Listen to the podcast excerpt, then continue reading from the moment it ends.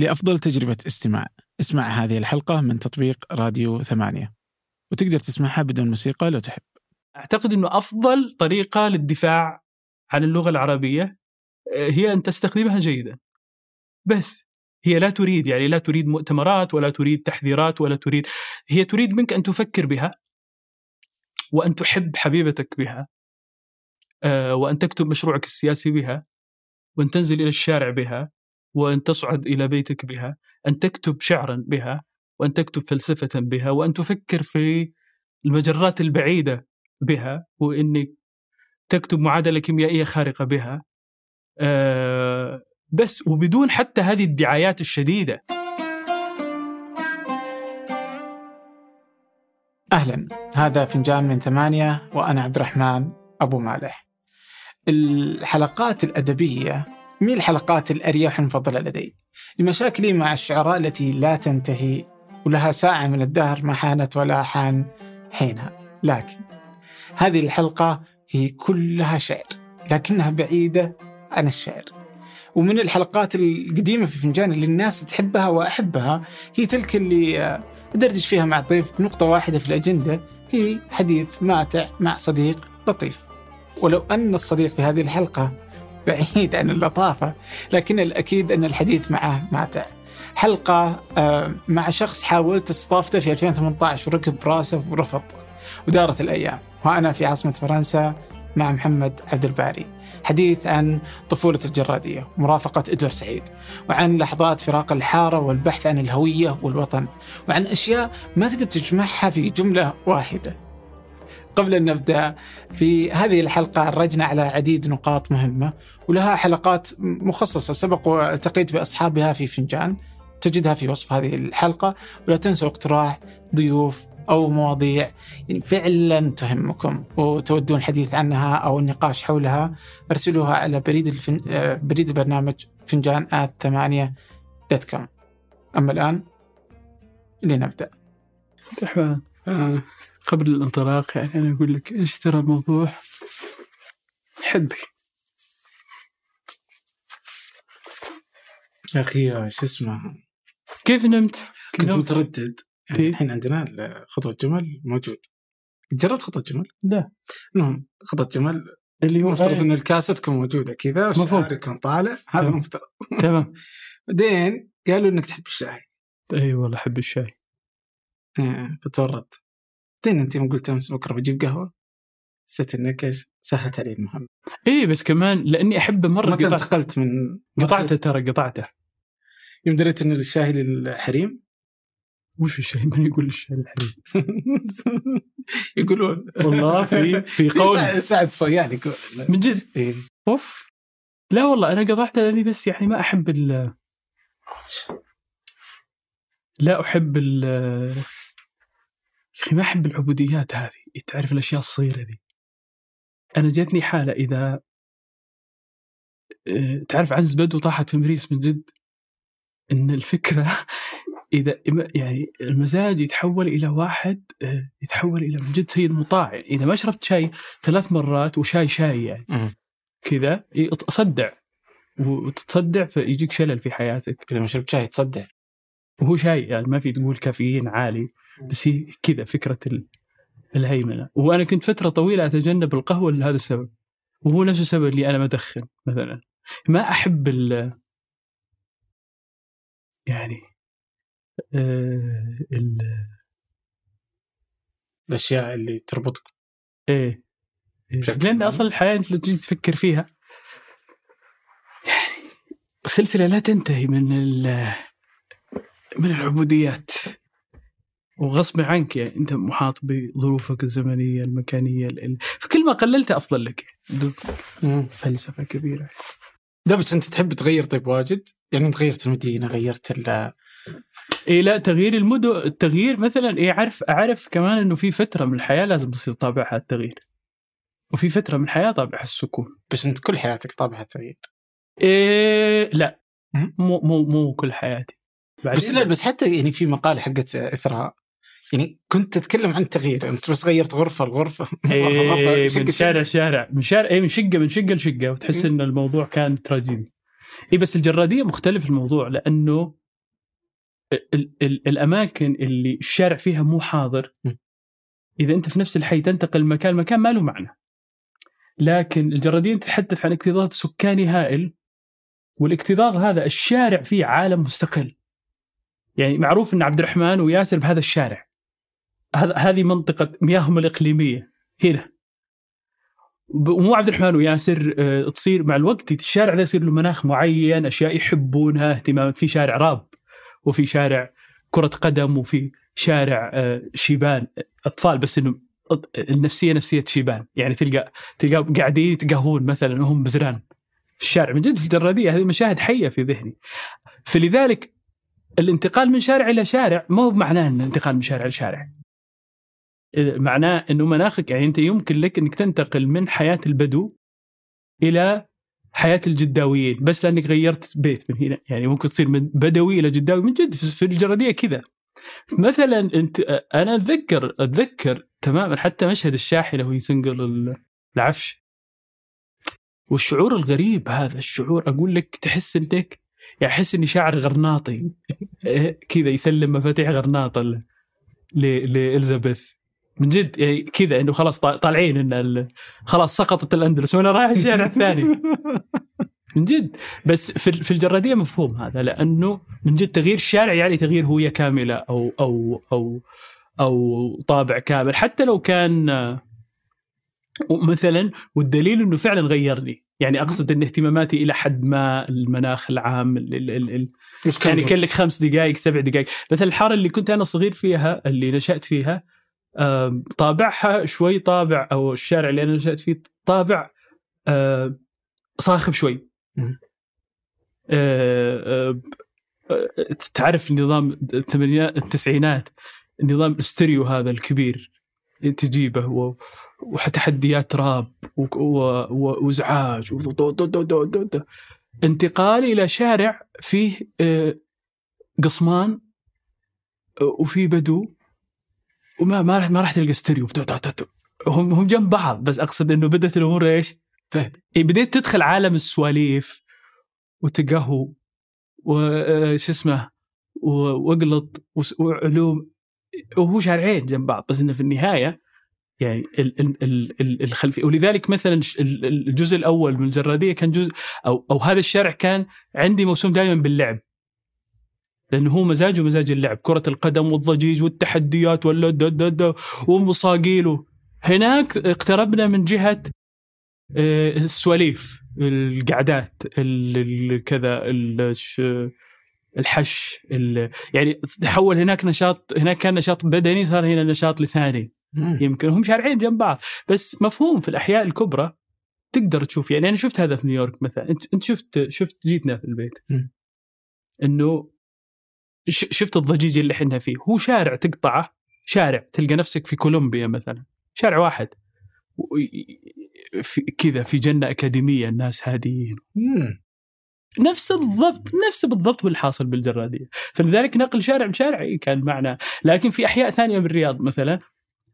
ذا ذيك الوقت ذاك الوقت اللي هو مثلا بالتسعينات آه، مثلا وانك في الملز حتى والملز صاخب وكذا أو بالعلية أو الانتقال من حي إلى حي لن يكون انتقالا كبيرا قصدي من شارع إلى شارع ضمن حي معين أو مربع سكني واحد لن يكون بال ما راح يكون بهذه التراجيديا الكبيرة يعني. إيه، طيب أنا بقول لك شوف أنا كنت أنا مولود خميس مشيط وعشت إلى أولى ابتدائي في القرية في الديره حلو. وبعدين طلعنا إلى جدة. تمام. وأنا أولى ابتدائي ثاني ابتدائي شيء زي كذا. جنوب إيه. على على طول على على. إيه، طيب. وبعدين آه إلى الثانوي بعدين رحت أمريكا. بعدين رجعت لقيت أهلي في الرياض صرت في الرياض. حلو. كل هالتغيرات ما شعرت بشعور ال- الشارع إيه، يختلف يختلف. بعدين هل أنا ما أحس ولا أنت اوفر؟ إيه لا. آم، صراحة أنا ما أقدر ما عندي أي ما عندي أي آه، ما- ماني في موضوع أقدر أحكم فيه على حياتك. أو إحساسك بالأشياء. تعرف عندي ملاحظات بس إني ما أجرؤ إني أقولها. لكن نخليها بعدين ماني متأكد منها. بس فيما يخصني لا أنا أتوقع إنه يمكن من جد من جد في في يعني هي مش مش حساسية. تقدر تقول إنها درجة عالية من الملاحظة، يعني الملاحظة الناس يعتقدون إنها شيء خارجي، لما تقول إنه فلان يعرف يلاحظ. الناس يعتقدون إن عيونه تلاحظ. بس في ملاحظة داخلية، يعني في قدرة من الداخل. ويمكن هذا هذه العلاقة بالشعر هي اللي تجيبها، لأنه واحدة من أهداف واحدة من أعمال الشاعر الاساسيه إنه يكون عنده هذا الجهاز،. جهاز الملاحظة الداخلية، الملاحظة الداخلية إنه ما هي روح العصر؟ وش روح اللحظة؟ خلينا العصر كلمة كبيرة. وش هي روح اللحظه؟ ولذلك الشعراء ال- ال- الكبار من جد عندهم قدرة تلخيص عصرهم. في تلقى عنده القدرة هذه إنه تقرأه ليش؟ يلخصوا لأنه أجهزة الاستقبال عنده قوية، يع- يعرف ما هي اللحظة، ولذلك كمان هذا يقودنا لموضوع ثاني. ليش مثلا في التراث العربي واحدة من معايير الشعرية هي هي موضوع وإن أصدق بيت أنت قائله بيت يقال إذا أنشدته صدقة. ليه؟ ليش صدقة؟ ليه؟ يعني أصدق بيت هو اللي الناس يقولون عنه صدق. الآن خليك من الجانب الفني الاستعاري هذا يدلك على إنه جزء من مهام الشعر إنه الناس يرون فيها أنفسهم. مم. إيه كيف يرون في أنفسهم؟ يرون إنه أنت فعلا قادر إنك تمتص لحظتهم ثم تعيد إنتاجها مرة ثانية، تمتص هذا يخلي يخلي ببساطة الشاعر قادر أو أو الشاعر تصير آه، مش قادر مركب فيه شيء في الإحساس بالمكان والزمان. يختلف. يعني أنا ما أقول لك إنه مثلا كل العيال في الجرادية كان اذا إذا أنا فهمت سؤالك صح، لا أصلا في عيال في الجرادية ما كانوا ما كان عندهم الوعي الكافي. في- انهم عايشين معانا في في ال- في الزمن يعني. كانوا في عوالم ثانية. لا بس الفكرة إنه أي أنا في في هذا الشيء. يعني مثلا أجي أعيش في مكان ألتقط روحه بسرعة. وهذا شيء ضروري بدونه لا يمكن لا يمكن أن تنشأ تنشأ شاعريه حقيقية صعب. بس أنت كنت تقول لي إن إنك تعلمت الشعر تعلما وهذا موضوع صحيح ثاني. صحيح. بس آه، بس متى حسيت إنك يعني في ذاك الوقت وش اللي يخلي انه عندك هذه ال- القدرة الشاعرية في التقاط اللحظات؟ إي يعني الآن إذا أنت تعلمتها بعدين هو مو بعدين هم الاثنين الاثنين الاثنين كانت لهم طفولة و- و- ونشأه وتطور مم. إيه يعني طبعا هذا حيرجعنا لسؤال سؤال إنه طبعا أنا مؤمن إيمان حقيقي إنه الشعر الشعر آه، جهد وعمل وصنعه و... لكن آه، لا أستطيع أن أنفي طبعا إنه إنه في النهاية يحتاج إلى شكل موهبة إنه مو كل الناس آه، مزودين بهذه ال- الموهبة. بس أنا اللي أعترض عليه إنه تضخيم فكرة الموهبة وحشوها بكل هذه العناصر الخرافية تجاه الشعر. وطبعا هذه هذه في النهاية فكرة روجها الشعراء عن أنفسهم. لا أنا لما أقول إنه الشعر عمل وجهد ومعناه إنه تفضلوا. لكن لما أقول إنه إني وكل شاعر من البشر شيطانه أنثى وشيطاني ذكر. إيه الناس العاديين يصيرون يقولون هذا هذا نادي خاص لا لا نستطيع ما في ما في أي تذكرة دخول له. وبالتالي خلاص إيه لكن آه، ال- ال- الموهبة بمعناها بس لو نزلناه لل- لل- لل- للمستوى إنه نتعامل مع الموهبة على أنها مجرد استعداد أو قابلية. إيه هو هو ولذلك لو أنا أعتقد لو اؤرخ للمسألة الشخصية عندي أعتقد إنه كان في استعداد قابليه وهذا الاستعداد والقابليه آه، حاولت أو كنت حريص في أوقات كثيرة إني أطورهم بس هذا كل ما في الأمر. ف آه، بوعي إني أنا أبغى أصير شاعر؟ إي بس كمان حتى هذا الوعي ينشأ مع الوقت. نعم. لأنه مثلا بالبداية ما في يعني مثلا ما أحد يع- يعرف لا, لا أنا ويمكن حتى حتى غيري من الشعراء. أنت غير قادر على إنك تحط نقطة في الزمن تقول هذه النقطة هي اللي حو- تحولت فيها من أو بدأ الوعي يتشكل أنني شاعر. يعني في في فكرة المهتم بالشعر. هذه تنشأ وممكن وممكن تؤرخ لها يعني. ممكن تقول والله أنا كنت مهتم بمعنى إنه من بين كل الكلام اللي كنت أسمعه. ما له إيقاع يجذبني. كل مثلا بالجدران في المدارس كانت في عادة قديمة في الجدران. يعني أنا كل المدارس اللي نشأت فيها في في مدرسة آه، الحسن بن الهيثم بعدين جبل النور بعدين الملك فيصل. إنه الجدران آه، آه، بخط جميل وبلوحات فنية كان فيها مثلا حكم فيها أقوال فيها تحفيز. وه- وه- وهذه الحكم نوع- نوعان في نوع كلام وفي شعر. إيه أنا عيوني كانت مدربة على إنه القفز من الكلام ما ما, ما يهم انه أوكي إن بالساحة مثلا بالساحة اللي فيها الطابور إني وأنا مغمض أقدر أقول لك ان في هذا الجهة في العلم يبني عماد لا آه، بيتا لا عماد له والجهل يهدم بيت العز والشرف بس وش اللي جنبها ما أقدر أتذكر. يعني إلى الآن ما تقدر تتذكر إنه الكلام العادي ممكن تكون والله آه، من جد وجد. مثلا شيء زي كذا لكنه غير مهم بالنسبة لي. طيب لأنه شو هنا شو شو الفرق بين الثنتين؟ الإيقاع. جد والله الإيقاع. طيب هذا العلاقة المبكرة. العلاقة إي لا لا الإيقاع الإيقاع بالمعنى الشعري لأنه هذا إيقاع جاي بس. بعدين هو لو كان من جد وجد ومن حصاد هي بس تصير من جد وجد. أو مثلا النظافة من الإيمان. أو أو أو أو في الطفولة وبسبب العلاقة المبكرة بالقرآن أنا العلاقة بالقرآن في بدايتها كانت علاقة إيقاعية فتنة بالإيقاع. فتنة بأنه هذا شيء بعدين لما قرات طه حسين عرفت أنه الكلام ثلاثة أنواع شعر ونثر وقرآن. أنه في في شيء في إيقاع هذا الكلام طفل أكيد أكيد لا أعرف الطاهر بن عاشور ولا أعرف ابن كثير يعني ما أعرف شيء عن التفسير. لكن في إحساس أنه هذا له جرس مختلف. في في فالمدخل الإيقاعي للقرآن هو اللي دخل طلعني من القران إلى الشعر ومش ما طلعني هو في نفس الامتداد أصلا. وبعدين هذه أشياء كانت يعني في الطفولة كانت مجرد ممكن نقول حدوث حدس يعني لا تستطيع أن تبرهن عليه. بعدين تعضد بالمعرفة بالخبرة بال بال بالأخذ بالعطاء مم. بالتفكير. بيتكم بيت آه، شعر بيت علم؟ لا. آه، آه، شعر وعلم بالمعنى المباشر لا. يعني بمعنى إنه لا أنا جاي من عائلة آه، بسيطة و آه، يعني أهلي بشكل عام مهمومين بموضوع العمل وكسب العيش أكثر من ال- المعرفة كمعرفة.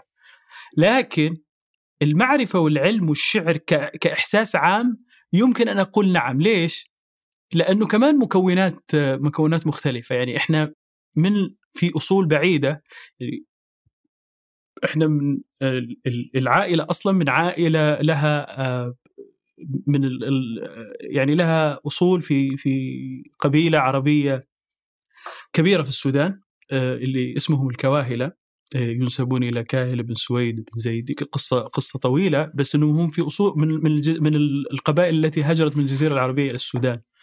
في في لحظة من لحظات ال- الظمأ العاصف يعني بحثا عن ولذلك استوطنوا في أكثر مناطق السودان خصوبة المناطق اللي اللي هي ولاية الجزيرة وكذا. الآن هؤلاء معجون في في دمهم آه، أشياء كثيرة جدا لها علاقة بموضوع الشعر. إيه يعني يمكن لك أن تراه في الجينات إنه اولا اولا آه، حصة البدو من ال ال الكلام وحصتهم من الشعر وحصتهم من ليالي السمر وحصتهم من الرحيل والانتقال وحصتهم من الحب العذري وحصتهم من الإيمان الفطري وحصتهم وهذه كلها عناصر الأولية اللي تكون أي شعر. عندك كذلك الحصة الكبيرة جدا من التصوف اللي هو ينتقل في في الاحتفالات في في, في الأناشيد في في هذا كله يمر عبر عبر الدم فبهذا المعنى بالمعنى العام إيه هو المناخ لكن بمعنى بالمعنى المباشر لا. أنا اللي كنت الشخص اللي اللي اللي على الأقل جبت هذا ال آه، إلى إلى موضوع عائلتي الصغيرة، عائلتي الصغيرة على مستوى الأب وال والأم والإخوان وأنا أكبر إخواني أصلا. ف آه، لا لم تكن لهم آه، في يوم من الأيام هذه الاهتمامات، أتوقع المسألة هم في البداية كانوا حريصين خاصة الوالد والوالدة في البداية على إنه إني أتعلم القرآن قبل أن أذهب إلى المدرسة. مم. ومن هنا بدأت القصة يعني هم وضعوك في الخطوة الأولى وبعدين تحول الأمر إلى سلسلة ال- ال- النص يسلمك فيها النص وبعدين العلم يسلمك فيها إلى العلم بعدين ال- ال- الفكرة تسلمك فيها إلى الفكرة وتنتقل آه، وهذه هي طريقة التعليم التقليدي اللي نشأ عليها العالم العربي الإسلامي لقرون إنه آه، يبدأ ولذلك لا تجد لا تجد يعني حتى في النهضه النهضه النهضه الأدبية المعاصرة. يعني من بداية القرن العشرين وإنت وإنت جاي. لا, لا من الصعب جدا أن تجد اديبا له اعتبار في الأدب العربي بدون هذه الصلة. صعب جدا. وحتى نكون صرحاء حتى داخل العمل الفكري مو فقط العمل الشعري. ومفكرين كانت لهم وجهات نظر مثلا نقدية تجاه التراث العربي الإسلامي آه، أخذ وعطاء انتقادات لأشياء لها علاقة ب ب بأنماط التدين آه، وتعرف عالم الفكر العربي في في هذه النزاعات ولا شك نزاعات يسارية أو ماركسية أو. لكن بغض النظر هذا نقاش داخل الحلقة. يعني لن تجد مفكرا له اعتبار أو أو مثقف له اعتبار إلا وفي هذه الصلة اللي تشد بالنبع. لأن في النهاية في نواة للحضارة هذه وهي نواة نواة نصوصية لغوية يعني. لا يمكن لك المسألة ليست شعرية فقط. ويمكن بالنسبة لي هذا كمان ي... هذا هذا مثل لي آه هذا هو المنبع الذي جاء منه الازدواج في حياتي المعرفية شوي. إنه أنا قاعد دائما في خط التماس بين ما هو فكري فلسفي من ناحية وبين ما هو شعري فني. هو هو أسميه ازدواج بس باعتبار الاعتبار اللاحق. بس بالسابق هو ليس ازدواجا هم جايين من مصدر واحد. لأنه المصدر في النهاية الامران الأمران يعودان إلى اللغة. ما هو فني شعري يعود إلى اللغة وما هو فكري فلسفي أكيد يعود إلى اللغة. لما تقول ما في مفكر إلا وخرج من هذه وش وش هذه؟ يعني أقصد آه آه أنا كنت أتحدث عن القرآن على وجه الدقة النص القرآني إنه من الصعب جدا أن تجد مفكر أو أديب أو شاعر أو أو أو له نتاج حقيقي. إلا وإن تتبعت سيرته الذاتية ستجد. ولذلك يعني كل كل الناس يعني نموذج طه حسين آه، الطفل الذي تعلم في الكتاتيب ثم انتقل من من الكتاتيب إلى آخر حياته بوصفه عميدا للأدب العربي. يعني يعني أقصد مثلا ال ال اليوم في في نزاع معروف في الثقافة العربية المعاصرة آه، في في القرن العشرين مثلا بين بين بين الأستاذين بين طه حسين وبين محمود شاكر. آه، له تفاصيل كثيرة ويعني العارفون به يعرفونه جيدا. لكن الشيء الذي لا يمكن إنكاره إنه هذا النزاع لا يمكن لا يمكن أن يلغي إن أصل الرجلين واحد. الأصل الذي أوكي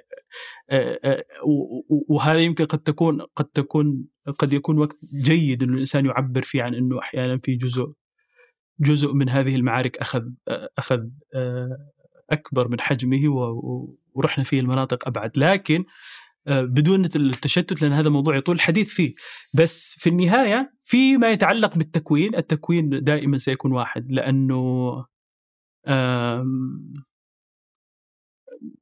أظن إنه هذا هذا هو جوهر ما يمكن أن نسميه ثقافة عربية يعني. أوكي بس طيب إدوارد ما له علاقة في المواضيع هذه هو مفكر عربي. إيه طيب الآن عندي عندي إجابتين على الموضوع. اولا ليس له علاقة بهذا الشيء والآن إنه هو مفكر عربي. ناخذها واحدة واحدة، ليش عبد الرحمن؟ طيب ناخذها ناخذها خذها طيب ناخذها واحدة واحدة. اولا آه، انه ليس له علاقة بهذا العالم هذه كلمة غير دقيقة لعدة أسباب. هو فعلا هو نشأته نشأته من القدس إلى القاهرة إلى إلى إلى أن غادر. هو ابن وفي لطريقة التعليم الإنجليزية على وجه الدقة المدارس البريطانية ثم بعدين لاحقا في المدارس الجامعية للطريقة الأمريكية. هذا صحيح.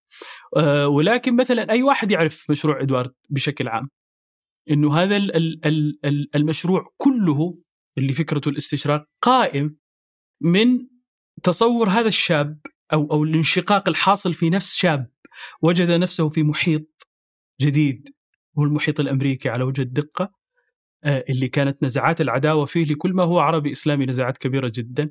رأى هذا المحيط يتحدث عن عالمه الذي جاء منه وحس إنه في فرق كبير بين الصورتين. الصورة الشائعة عن هذا العالم شيء والطريقة والعالم هذا كما يعرفه هذا شيء آخر. فلذلك هو هناك عناصر واحد. كان هناك تقصير صحيح فيما يتعلق بالمصادر الأساسية. لكن لاحظ مثلا أنه في السبعينات مثلا عاد آه، لمدة سنة أو سنة ونصف إلى بي إلى بيروت بغرض واحد وهو الانكباب على كل هذه المدونة التراثية العربية، رجع عشان يدرس بلاغة ونحو وهذا في حد ذاته يقول لك إنه لا هو هذا التكوين موجود وحتى وإن كان في نقص فقد أدركه مبكرا قبل أن يصبح إدوارد سعيد إدوارد سعيد. ولذلك مثلا أعماله أعماله العالم خليك من الاستشراق العالم والنص الناقد بدايات ستجد فيها إحالات للتراث العربي كبيرة. الآن هذه هذا صح جانب من القصة، لكن يمكن أتفق معك في إنه هذا الجانب موجود ولكنه أقل من غيره. وهذا من هذه النقطة سأنطلق الاجابه على الفكرة الثانية، إنه إلى أي درجة يمكن لنا أن نعد ادوارد سعيد مفكرا عربيا؟ الآن هو فيما يتعلق بموضوعه بالدفاع عن قضيته بالانتساب إلى هذه الثقافه الانتساب إلى الثقافة العربية كعموم. هذا صحيح أنه مفكر عربي. لكن آه، فيما يتعلق ب آه، النسبة الكبرى من تكوينه وتشكيله علينا أن نكون حذرين في إطلاق فكرة أنه مفكر عربي هو مفكر عربي قطعا لكن في مواضيع التكوين ليس سرا أنه تكوين إدوارد هو تكوين غربي. آه، ولذلك هو هو صح كان اسما لامعا في في العالم الغربي لكن ليس بوصفه آه مثلا. من اللي يدرسون مثلا الدراسة يعني هو ليس اسما لامعا في الغرب لأنه يدرس المدونة العربية الإسلامية هو أستاذ أدب إنجليزي تخصصه الحقيقي أنه هو واحد من أكبر الأسماء في الأدب الإنجليزي وهذا هو محيطه آه، محيط وعيه محيط وما في مقارنة أعتقد ان سنضيع وقت إذا قارنا بين لغته العربية ولغته الإنجليزية وأنت تعرف إلى أي درجة أن اللغة ليست آه، اللغة أعمق بكثير من أن تكون فقط مجرد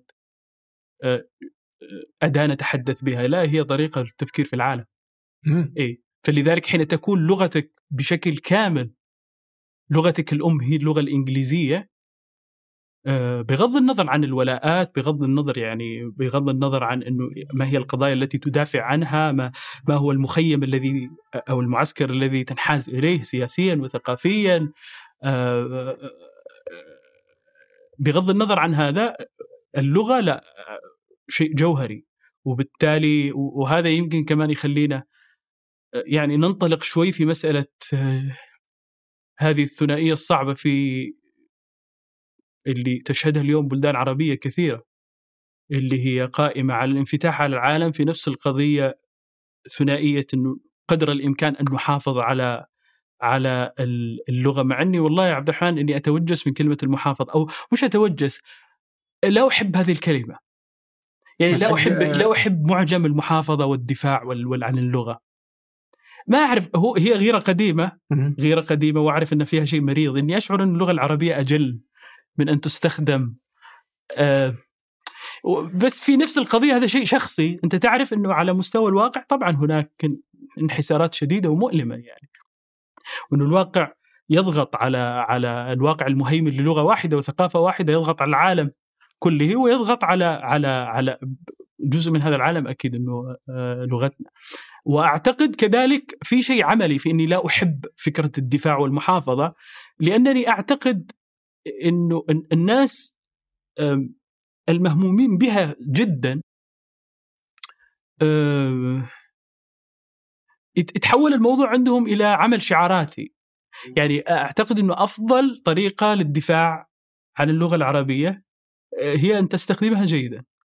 بس هي لا تريد يعني لا تريد مؤتمرات ولا تريد تحذيرات ولا تريد هي تريد منك أن تفكر بها وأن تحب حبيبتك بها آه، وأن تكتب مشروعك السياسي بها وأن تنزل إلى الشارع بها وأن تصعد إلى بيتك بها أن تكتب شعرا بها وأن تكتب فلسفة بها وأن تفكر في المجرات البعيدة بها وانك تكتب معادلة كيميائية خارقة بها. آه، بس وبدون حتى هذه الدعايات الشديدة. يعني آه، ليس سرا إنه لو تشوف التاريخ العربي إنه العصور التي تصعد فيها نغمة المحافظة على اللغة هي هي عصور آه، ليست هي العصور الذهبية للثقافة لأن العصور الذهبية للثقافة لا أحد يتحدث فيها وهذا مفهوم لا أحد يتحدث فيها عن ضرورة أنه في فرق بين أن آه يعني أن تنادي إلى آه تنادي الناس إلى لغة وبين أن تكون هذه اللغة مباشرة هذا هذا هذا هو الهدف النهائي. الآن على مستوى إجرائي يمكن لك أن تفهم أنه في أوضاع معينة آه لا عليك أن تلجأ إلى أشياء لها علاقة بالتوعية، لها علاقة بالتشريع، لها علاقة في الحفاظ على على الموضوع، لكن في الصورة البعيدة آه، نحن لا نحتاج أكثر من أن نكون هذه اللغة. أن نكونها تماما فقط يعني بدون بدون هذا ال... إيه إنه إذا كانت اللغة فعلا تنتج وأهلها ينتجون بتكون ما تحتاج إنها تتكلم عن نفسها بس في ظل إنها ما تنتج فيبقى منطق الدفاع عنها وأنا هذه ملاحظتي الأخيرة إنه في ظروف معينة في ظروف معينة لكن الناس تختلط يختلط عليهم الأمر. ماشي. يختلط عليهم الأمر يظنون أن منتهى الأمر هو الدعوة إلى يعني حتى اليوم اليوم مثلا. آه الطريقة الطريقة اللي التي ستضرب لك العصفورين معا. هي فعلا أن تستخدم اللغة الاستخدام الذي الذي كنت اتحدث عنه. يعني أن تكتب بهذه اللغة، أن تحس بها، أن تتخيل بها، أن تحلم بها، أن تتواصل مع العالم بها. هذا يحقق الأمرين معا. اولا يعطيها هذه الدفعة الحيوية وهي موجودة من باب الاستخدام، لأن في النهاية اللغات يعني مثلها مثل كل شيء في العالم تموت بال بال بال بال بالإهمال وتحيا بال بالاستخدام آه، الأمر الثاني أنها تحفظ لك تحفظ هذا الهدف الأساسي والأمر الثاني أنها تقدم لك فعلا ما هو حيوي الآن الطريقة الأولى يمكن أن تضرب بها عصفورا واحدا هي ما ما لا أنا أنا لا لا أقول أنها معدومة الفائدة تماما لكن ستضرب لك في على الأغلب عصفور واحد ان أن تنبه الناس إلى ضروره ضرورة المحافظة عليها. لكن في النهاية هذا عصفور واحد. طيب وش الهدف من أصلا الحفاظ على اللغة؟ إذا جينا نقول اليوم هدف اللغة الأساسي هو وش هو؟ التواصل. فإذا إحنا نتواصل بأي لغة آه ما يهم. صحيح. هذا هذا سيكون 100% صحيح إذا سلمت بالمقدمة اللي انطلقت منها أنت اللي هو هدف اللغة التواصل. أنا لا أعتقد إنه هدف اللغة. أنا أعتقد إنه آخر شيء آخر شيء يمكن أن يكون هدف اللغة هو التواصل. آخر شيء. wow. طيب أجل وش الهدف منه. طيب. ما أدري المشكلة ما أدري وين أبدأ لك. ابدأ من حيث ابدأ من حيث الاخرون شوف. قول لي لا أنا اولا اولا خليني أبدأ لك من من المستوى الوجودي البحت. okay. أنا أعتقد إن في شيء شيء في وجود الإنسان. آه آه لا يبلغ لا يبلغ إمكانه الأخير النهائي التام إلا من خلال علاقة حقيقية بلغة ما. علاقة أصيلة يعني يعني علاقة بلغة أم. هذا على مستوى الوجود. يعني الإحساس أعرف أن الموضوع فلسفي مجرد شوي بس مو مشكلة. على الأقل نخليه موجود في الذهن. أنه على مستوى الوجود في شيء فيك. إذا قلنا أنه أنت مجموعة مستويات وجودية ومن خلال احتكاكك بالعالم تخرج يخرج المستوى الأول يخرج المستوى الثاني. المستوى الأخير أو ما قبل الأخير الثلاث مستويات الأخيرة أظن حتى تخرج أنت بحاجة إلى علاقة عميقة بلغة ما. وفي العادة في العادة. خلينا من الاستثناءات اللي مهمتها أن تؤكد القاعدة. في العادة أنه هذه اللغة آه هي اللغة الأم. الآن على مستوى المستوى الثاني خير الوجودي نيجي للمستوى المعرفي. المستوى المعرفي اللغة فعلا فعلا آه هي الباب الرئيسي للإدراك. ما ما يفرق ما بين الأذكياء وبين غيرهم وما يفرق بين الأذكياء أنفسهم ما يضعهم في مراتب يعني. هو إلى حد ما العلاقة العلاقة الحقيقية باللغة. يعني الآن مثلا نحن نعرف إنه أشهر تعريف تعريف للإنسان هو تعريف أرسطو إنه الإنسان حيوان ناطق. حيوان بمعنى إنه حي مو حيوان بمعنى حيوان مع إنه يعني في في بشر في بشر في العالم يخلوك تروح باتجاه التعريف الثاني بس مو مشكلة. ما عليه. إيه. مشيها لي. آه، انه إنه حيوان بمعنى حي وناطق ناطق بمعنى إنه متعقل. متعقل. الآن بشكل عام ناطق بمعنى متعقل هذا يقودنا مباشرة إلى الهدف. إن هناك علاقة بين النطق والتعقل. صح؟ ولذلك العلم العلم السابق على التفلسف في كو من من من أرسطو إلى طه عبد الرحمن اليوم العلم السابق هو علم المنطق. آه، المنطق آه، مجال معرفي آه، يختلط فيه ما هو إدراكي وفلسفي بما هو لغوي تحليلي سواء هذا هذا اللغوي التحليلي كان نحوا أو كان بلاغة أو في النهاية إنه أنت كيف يمكن لك إنك تتعامل مع ال مع ال مع المعرفة استقبالا وانتاجا من خلال شقين المنطق الأساسيين اللي هما التصور والتصديق. بغض النظر ما أريد قوله هنا إنه الإدراك التعقل آه، كل هذه التفلسف يعني من الإدراك البسيط إدراك الأشياء إلى التفلسف في في في في آه، أكثر مثلا أجزاء الميتافيزيقيه تجريدا. كل هذا الصلة فيه وثيقة بين ما يحدث هنا وما يحدث هنا. ولذلك اللغة الآن لو جينا على ننزل من المستوى رحنا للمستوى الوجودي ننزل للمستوى المعرفي آه، ونزلنا للمستوى المعرفي حتى نجي للمستوى الحضاري. الآن المستوى الحضاري خلينا من الإنسانيات والتاريخ وال... وال... وعلوم الشريعة والعربية وال... والفلسفة وعلوم اجتماع اللي اليوم أصدقائنا المتعجلين اللي, اللي ماخوذين بروح العصر الغريبة هذه اللي يعتقدون إن كل هذه كل هذه الأشياء اليوم أصبحت غير غير مهمة. الآن لو جيت فكرت في العلم الطبيعي علوم الكيمياء، الفيزياء، التقنيات، الهندسة، الفلك، هذه علوم تثبت لا تحتاج أن تشير تثبت كل الأبحاث واصلا انظر إلى الأمم الأمم المتقدمة فيها ببساطة لها سمة واحدة تشترك فيها إنه هذه الأمم تدرس هذه العلوم بإيش؟ بلغتها. لغتها. ليش؟ الموضوع لا في, في هناك مستوى من المعرفة. لا علاقة له بإنك تعرف تقول توصل مرادك بالإنجليزي. لا. لها علاقة بإنه اللغة اللغة لا تعمل في منطقة العلم. تعمل في منطقة أخطر من منطقة العلم اللي هي منطقة الظن. عمر بن الخطاب له كلمة خطيرة جدا. يقول فيها إنه من لم ينتفع بظنه لم ينتفع بعلمه. ما يفرق مثلا في أي تخصص ما يفرق مثلا عبد الرحمن ومحمد في تخصصهم.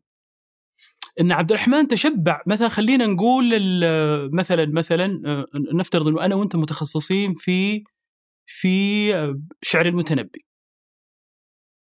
متخصصين أنت قضيت سنوات طويلة أنا قضيت سنوات. من حيث المعرفة إحنا نعرف الأشياء الأساسية على المتنبي معرفة إلى حد ما متساوية. ما الذي يجعل عبد الرحمن سابق ومتقدم على محمد في في في المتنبيات؟ اللي يجعل عبد الرحمن سابق هو في الحقيقة الظن وليس العلم. عبد الرحمن كون معرفة عن المتنبي تشرب المتنبي إلى درجة إنه صارت ظنون ظنون عبد الرحمن على المتنبي أخطر وأجود وأقرب للحقيقة من ظنون محمد. ولذلك لو جانا الآن صديقنا ياسر اللي قاعد معنا هنا اللي يعني مسوي لنا إزعاج في, في أنا ما أدري ليش انت جبته بس يلا مو مشكلة. بالغلط والله أنا آسف لو جاء ياسر الآن إيه لو جاء ياسر صاحبنا وجاب مخطوط وقال يا جماعة الخير أنتم علماء في المتنبي في واحد بالشارع لقى هذا المخطوط و... و... ويظن أنه جزء مفقود لم يطلع عليه أحد للمتنبي. اللي يفرق محمد عن عبد الرحمن إنه عبد الرحمن ظنه لأنه متشبع بالمتنبي أكثر. الآن هذه منطقة ظن، لا أنا وأنت ما نقدر نحسم إنه فعلا هذا الديوان المتنبي أو لا، خاصة إذا كان مثلا في في شعراء يعرفون يقلدون. يعني يمكن لشاعر من القرن الخامس مثلا أن يقلد إلى حد ما مو تقليد تام يقلد المتنبي. هنا منطقة الظن هذه عبد الرحمن ما يقدر يقول أنا لا أنا أعرف العشرة العشرة قرون ال11 قرن اللي تفصلنا عن المتنبي معرفة عن ظهر غيب وأستطيع أن أقول لك إنه هذا الديوان لا يمكن أن يكون لا احد لا عبد الرحمن ولا غيره قادر على هذا النوع من المعرفة. لكن عبد الرحمن قادر على ما؟ قادر على إنه على إعمال ظنه في المسألة. يقول لك شوف في حدس في الداخل في رائحة في لغة آه، في طريقة في التركيب أستطيع أن أقول لك إنه ب... وأنا مغمض إنه هذا الديوان ليس للمتنبي. بينما محمد غير قادر على إنتاج هذا النوع من المعرفة. بل لم ينتفع بظنه لم ينتفع بعلمه. وت- وتشوف هذا هذا تجده مثلا خليك من العلم. تجده مثلا ما يفرق الفيزيائيين ما يجعل أينشتاين مثلا أينشتاين بين الفيزيائيين هذه المخيلة. المخيلة اللي يتم اختبارها رياضيا وعلميا لاحقا. مو العكس. مش العكس. ولذلك أينشتاين مثال جيد على أنه المعرفة دائما دائما لها علاقة بموضوع الخيال، تبدأ من الخيال ولا تبدأ من المنطق، هذا هذا مو موضوعنا، الآن مسألة الظن. والعلم الظن هذا الحدوث. هذه منطقة لغوية.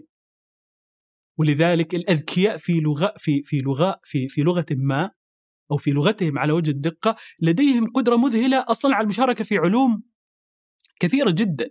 ولذلك مثلا يا أخي تلحظ إنه النحاة في التراث العربي النحاة واللغويين قادرين على مناكفة أصحاب العلوم الأخرى في علومهم.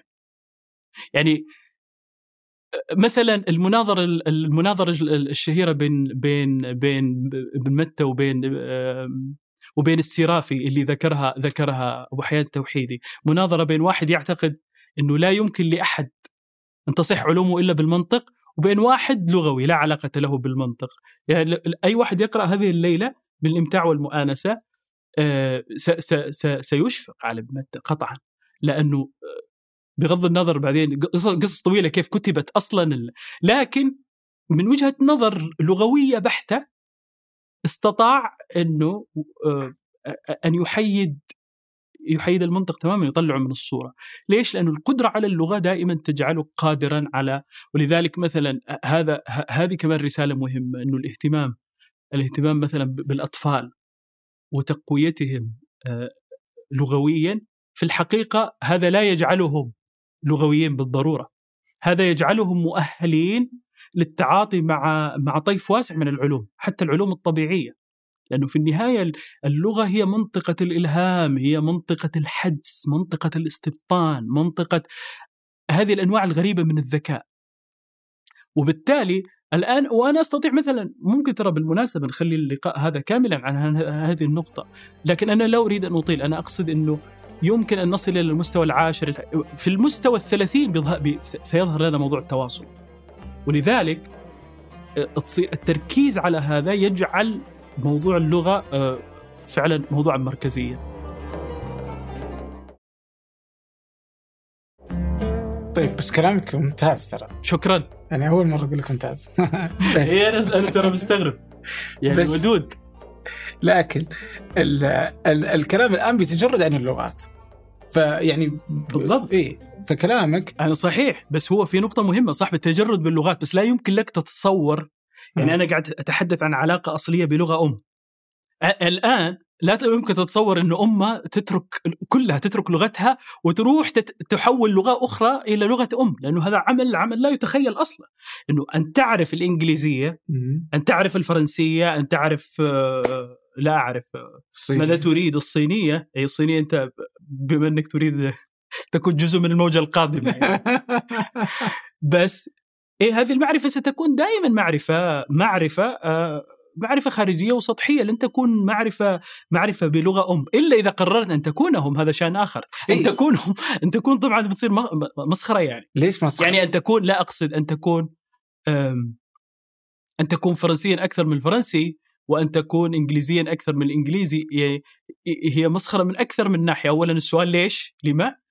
ثانيا آه ال ال ال ال ال هذا معناه إنه أنت تقريبا دكانك هذا الحضاري اللي آه، خلينا نستخدم استعارة الدكان اللي اسمه وجودك ضمن ثقافة آه، لها هذا الامتداد في التاريخ. أنت بالنهاية زي الواحد يقول لا أنا مو مو بس دكان أنا سأغلق هذا الوجود وسألغيه تماما و وما أعتقد هذا شيء لم يحدث بهذه الطريقة. دائما آه، طبعا مجالات التأثر والتلاقح بين الثقافات هذا هذا شيء مو فقط موجود هو شيء مطلوب.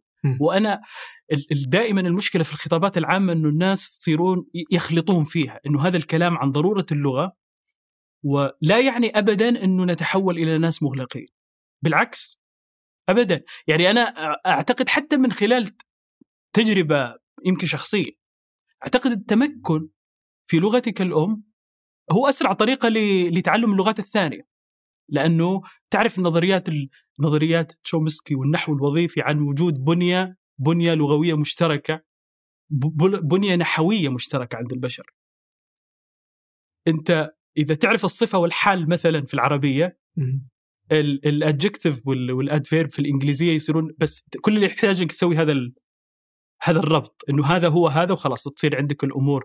الإنسان اللي ما عنده مدرس الإنجليزية صراحة مدرس الإنجليزية المفروض يدفعون له أكثر لأنه بيتعب عشان يوصل له الفكرة. بينما المتمكن في لغته في العادة إنه أحذق في في التقاط في التقاط والتمكن في اللغة يورث الإنسان محبة اللغة. على مستوى التعليم لا شيء يدفع الإنسان إلى التعلم السريع مثل محبة اللغة. أقصد العالم مرتبط بهذه الطريقة. يعني هو هي هذه المفارقة العجيبة إنه دائما دائما الذهاب تماما في الذات ترى يوصلك للاخرين مو بالعكس. بينما الذهاب إلى الآخرين يفقدك الآخرين ويفقدك نفسك. يعني وهذه هذه هذه قاعدة جدا جدا أعتقد إنه الحديث عنها اليوم آه ضروري. لأنه آه حتى لما تيجي تفكر فيها عبد الرحمن منطق العالم. طلعنا إحنا من العرب. العرب المسلمين طلعهم من العالم. خلينا نقول الامثوله آه أننا نتحدث عن صينيين وعن عن أوروبيين وعن آسيويين آه، واحدة من المشاكل التي التي أحدثتها العولمة في العالم اليوم إنه العالم أصبح مملا مملا؟ إيه ممل ممل من ناحية واحدة إنه يمكن هذا بسبب إنه هذه بسبب حقيقة واقعية إنه هذا أكثر عصر البشر تواصلوا فيه وانفتحوا فيه على بعضهم. أصبح مملا في موضوع التشابه. أنت أحيانا مثلا اللي يسافر كثير أنت تسافر كثير وأنا أسافر كثير ياسر يسافر كثير. ما تحدث لك هذه الحالات إنه أحيانا في لحظات معينة تفقد القدرة لثواني إنه تعرف أنت وين. يعني لأن الأشاب... الأماكن تتشابه أنت ممكن قاعد تشرب قهوة ستاربكس مثلا. بس هذا الحدث يمكن أن يكون في شيكاغو وممكن يكون في أبو ظبي ويمكن أن يكون في القاهرة ويمكن أن يكون في باريس ويمكن أن يكون. بينما إلى وقت قريب أن تكون هنا معناه أن تكون هنا وأن تكون هناك معناه أن تكون هناك.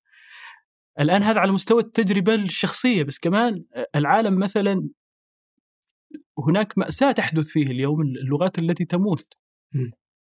إنه يعني لو الواحد أخذ دقيقة من وقته وفكر فكر. فقط بصفاء. في معنى أن تموت لغة تموت. لغة لغة تعرف يعني. يعني أنا لا أتحدث عن كتاب ولا أتحدث عن مكتبة ولا لا تح... لغة كاملة تنقرض من الوجود. السؤال الأساسي بوصفنا بشرا ما الذي خسرناه؟ في في شيء مبكي في في الموضوع لأنه كأنه جزء من يعني أقصد حتى حتى لو جيت فكرت وتحولت إلى مواطن عالمي بمصطلحهم. وتحولت إلى إنسان ما انت مهموم بثقافتك مهموم بالعالم. هو همك بالعالم هذا مفروض يدفعك إلى تشجيع الناس على المحافظة على خصوصياتهم لأن الخصوصية هي التي ستجعل هذا العالم متنوعا. وستجعله جميل. وستجعله فكرة أني أنا أدفع فلوس وأسافر من آخر مكان إلى مكان وجهد. ستجعل هذه التجربة تستحق. لكن يعني آه، شديدة جدا هي الخيبة. حين تأتي من هناك إلى هنا وبعدين تكتشف إنه هنا هناك سواء. يعني هذه خيبة. فأقول لك من كل نواحي من كل النواحي المحافظة على آه، ما أعرف على ما هو ذاتي. ويا أخي حتى تجي تفكر فيها حضاريه يا أخي الحضارة مثلا الناس يفكرون فيها دائما إنه الحضارة هي قرينة الانفتاح. في مناحي كثيرة هذا صحيح. بس في فيما يتعلق بجوهر ما هو حضاري. يا أخي في مفارقة غريبة تحدث في التاريخ إنه الحضارات في لحظات توهجها الكبرى هي على عكس ما يظن الناس. ترى هي لحظات انكفاح على الذات. مش لحظات تطلع للعالم بالعكس يعني التطلع للعالم معناه مطلوب أحيانا. لما تكون أنت رايح في الطريق إلى الحضارة أنت الآن ما أنت في وضع سيء فبالتالي عليك أن تتعلم من هذا وأن تستفيد وهذا حتى هذا هذا النهج ينبغي الدفاع عنه. لكن الدفاع عنه بوصفه طريق إلى فعل حضاري مش بوصفه هو الحضارة. ليش؟ يا أخي فكر في المصريين لحظة توهجهم. في الإغريق فكر في العرب والمسلمين. فكر اليوم من من من المصريين القدامى إلى أمريكا اليوم. سمة أساسية.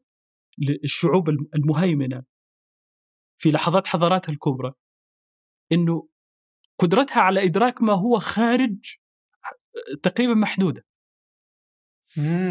صح؟ ولا بتلقاهم أقل الناس تعلما للغات. هو مو محتاج يعرف لغته مسيطر. ليش ليش؟ إحنا مثلا إحنا الآن اكبر أكبر مثلا ممكن تلقى أكبر مستهلكين لعالم اللغات وهم الناس اللي يجون من العالم الثالث وهذا مطلوب.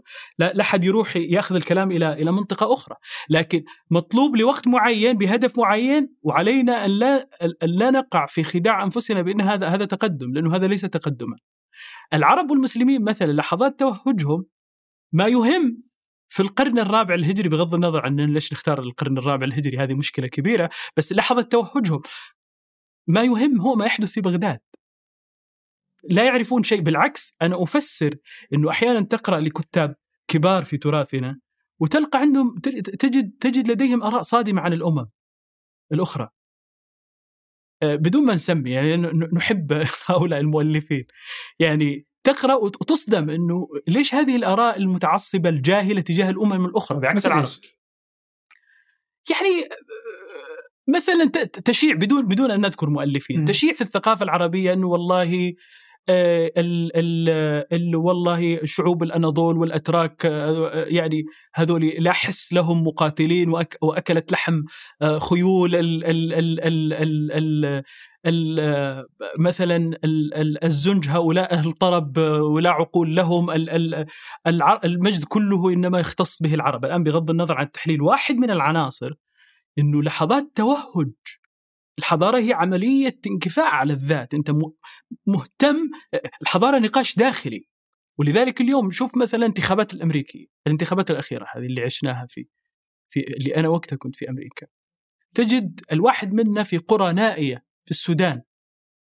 يعرف بالتفصيل أه؟ بالتفصيل الممل. شكل وأجزاء وثواني الصراع بين الديمقراطيين والجمهوريين.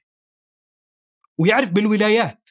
إنه ما ما يعني ال ال ال ال وين الولايات التي ستحسم السباق في الموضوع؟ ويتابع و بينما تجي تجي للأمريكي آه، مثلا أحيانا تذكر له دولة كاملة لا يعرف أصلا أين هي. آه، ولذلك حتى ما يشاع عن مثلا الأمريكان أنهم أغبياء لا أعتقد أنه غباء بقدر ما هو آه، عدم اهتمام لأنه ما يحدث داخل أمريكا كافي وأكثر من كافي يعني. ولذلك هم اللو... الآن بغض النظر أنا لا أريد أن أن أن, أن أطيل الحديث في هذا. ما يهمني إنه علينا أن نفرق أن, أن نعرف بالضبط ما هي الحضارة. إنه لحظة توهجك الحضاري هي لحظة نقاش داخلي. يعني هي لحظة عائلية بالمناسبة. م.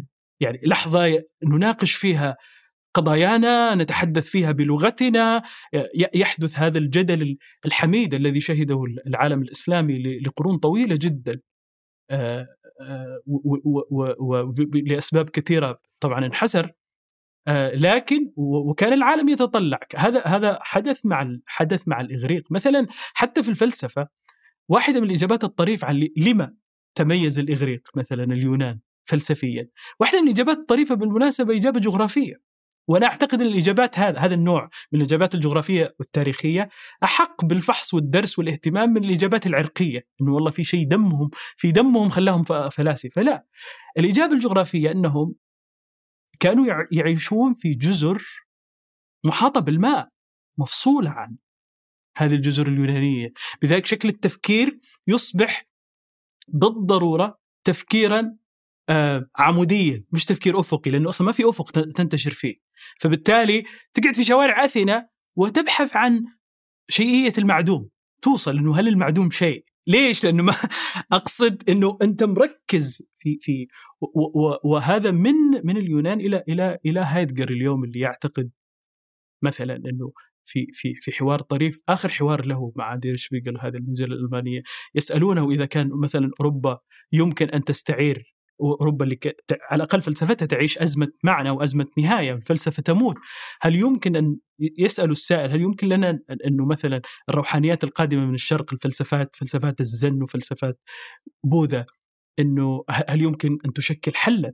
الآن فيلسوف المفروض يكون فإجابته الصادمة والصريحة أنه لا يمكن لا يمكن لحل ما. أنه ينشأ في تراب آه، في تربة غير تربة المشكلة. الحل سيكون دائما غربيا لا يمكن بحال من الأحوال. وهو يذهب إلى منطقة أكثر من كذا أنه الفلسفة من حيث هي فلسفة كانت قديما يونانية والآن عليها أن تكون ألمانية. يعني بغض النظر أنا لا يهمني الآن لا أحد يأتي إلى هذه المناطق من التفكير ويتعامل معها مواضيع العنصرية من العنصرية. هذه منطقة مختلفة شوي. لكن ما ما الذي نخرج به من كل هذا؟ نخرج به نلخص إنه أحيانا مثل ما يقول درويش كلما فتشت في نفسي فتشت في نفسي وجدت الآخرين. إيه الآخرين إذا أنت مهموم جدا آه، منقطع الأنفاس في البحث عن الآخرين الآخرين موجودين في ذاتك. في ذاتك فتش في الداخل. ولذلك شوف شوف اليوم نحن اليوم بحق شعوب تلهث. تلهث تلهث وراء هذا الغرب. ال ال في على المستوى الأكاديمي والثقافي الغرب غير مهموم فيك مهموم بتاريخك. يعني اليوم الجامعات الغربية الغربية تفحص عن أدق تفاصيل التراث العربي. يعني أحيانا والله أنك تقرأ أبحاث تقول مو معقولين؟ يعني يشوفون والله آه، والله أحوال أبو هاشم الجبائي تلقى مختص فيها يتحدث فيها المانيا يتحدث فيها العالم العربي كله. لا ليس في أحد يتحدث مثل ما يتحدث هذا الألماني. في في منطقة من شائك شائك من من من المسائل الشائكة جدا في علم الكلام. لأنها مهمة ولأنها ستضيف لهم. بينما لما تجي للغربيين تذكر لهم أكبر أسماء الثقافة العربية المعاصرة لا يعرفونه وجودك اليوم لا أهمية له. المهم وجودك حين كان فعلا وجودا. ولذلك آه، في مفارقة لافتة إنه اليوم في التناول هذا الأكاديمي الغربي وفي وفي وفي التلاقح اللي الغرب يأخذ من الشرق إمدادات لروحه وعقله. في الحقيقة الإمدادات هذه كلها تأتي من ماضينا وليس من الحاضر. بينما هذا الماضي لم يكن منشغلا ابدا بهم وإحنا اللي مشغولين طيلة الوقت. فالآن المقترح كالتالي أن تقدم أن تضرب مرة أخرى عصفور عصفورين بحجر واحد. إنه دعوات الانعزال والانكفاء على الذات هذه دعوات خطرة بحق يعني. لكن السؤال إنه كيف يمكن أن نعود إلى إلى إلى إلى شعوبا وقبائل لتعارفوا إنه عليك اولا أن تكون عليك أن تكون ذاتك. حتى يا أخي خلينا نبسط ليش تتكلم عن الشعوب؟ حتى على المستوى الفردي. يا أخي على مستوى الصداقات. أنت تلاحظ انه يمكن لك أن تضع معيار بسيط للصداقات والعلاقات بين الناس. إنه الناس في لقاءاتك معهم من يعلق في ذهنك هو هم هم الحقيقيون. يعني كل إنسان عنده علاقة حقيقية مع نفسه يصل إليك اجتماعيا. بينما الناس اللي ب... يعني يلهثون اجتماعيا الأبواب تغلق في وجوههم. اللهث كل الناس يتطلعون أنا أريد أجلس مع عبد الرحمن لأنه في شيء في عبد الرحمن خاص. طيب تيجي نحلل ما هو هذا الخاص فيه إنه عبد الرحمن عنده علاقة حقيقية مع نفسه. والعلاقة هذه يمكن يكون شكلها بسيط ممكن يكون عبد الرحمن يحب الشطرنج بس بيحبه بطريقة فعلا حقيقية وملهمة. لكن في شيء في علاقة ما بالذات. هذا يمكن رفعه من مستوى الأفراد إلى مستوى الثقافه أنا ما أدري وش جابنا هنا. اللي جابنا لأن لأني أنا ودي إيه لأن هذا ما... كلامك هذا رائع. تسلم والله. اليوم, اليوم الله يديم الرضا. وش ما عرفتك من أمس. يعني اللي امس اي ولا عرفت السبب. أمس كنت جوعان. اي كنت جوعان. كنت جوعان. خليني للساعة عشرة ونص بالليل ما أكلت شيء. يقول لي يبغاك فين والله طلع الجوع اخطر مما اعتقدت يعني اللي يشوف نفسيتك أمس يعني. ما يعرفني اليوم. لكن كلامك ممتاز ولكن مشكلتي معاه إنه جميل في الفكرة.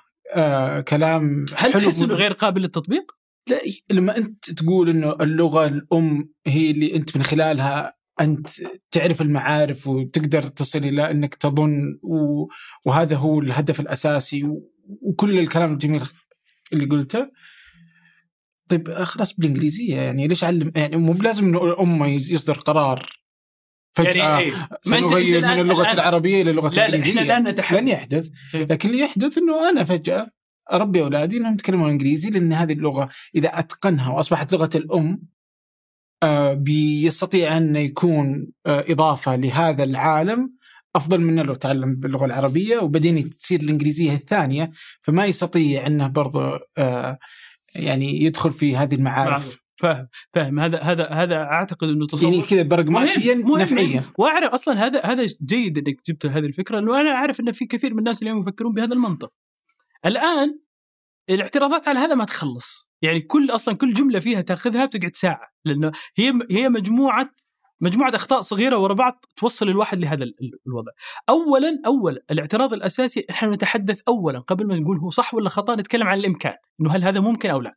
مو صح وخطأ. هل هذا ممكن ولا لا؟ فكرتي البسيطة إنه هذا غير ممكن. غير ممكن لأنه إحنا ببساطة إحنا لا نتكلم عن الأفراد أنا لا أتكلم عن عبد الرحمن وفلان إحنا الآن نحن نتحدث عن المجال العام تتحدث عن ما هو عمومي وعن ما هو عام وعن الثقافة العربية بشكل عام. لا لا توجه لأنه الاستثناءات في استثناءات في ناس تضبط معهم هذه الاستثناءات بس علينا يا جماعة الخير دائما نؤكد إنه ترى الاستثناء مهمته الأساسية ليس أن يعرب عن نفسه. الاستثناء مهمته الأساسية وقت لك القاعدة اولا. هذا عمله الأساسي. خليك تتأكد من القاعدة ما يقول لك ترى أنا استثناء.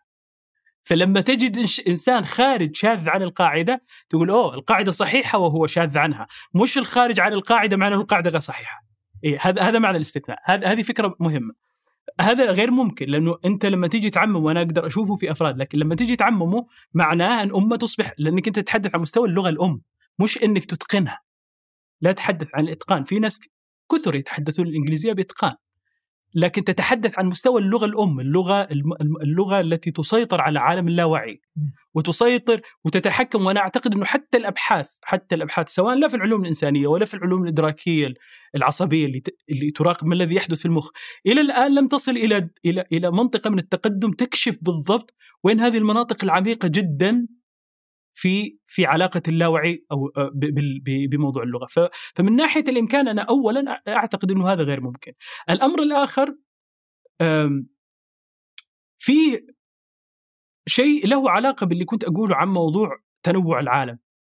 الآن هذا العالم اللي أنت تعتقد إنه أنت لو ربيت ولدك على الإنجليزية بهذه الطريقة أن أنك ستضيف للعالم، العالم في الحقيقة كما قلت لك قبل قليل هو لا يحتاج إلى ابنك اللي سيتحدث الإنجليزية لأنه هو ولده تشارلز هذا قايم بالمهمة و... وأكثر من اللازم.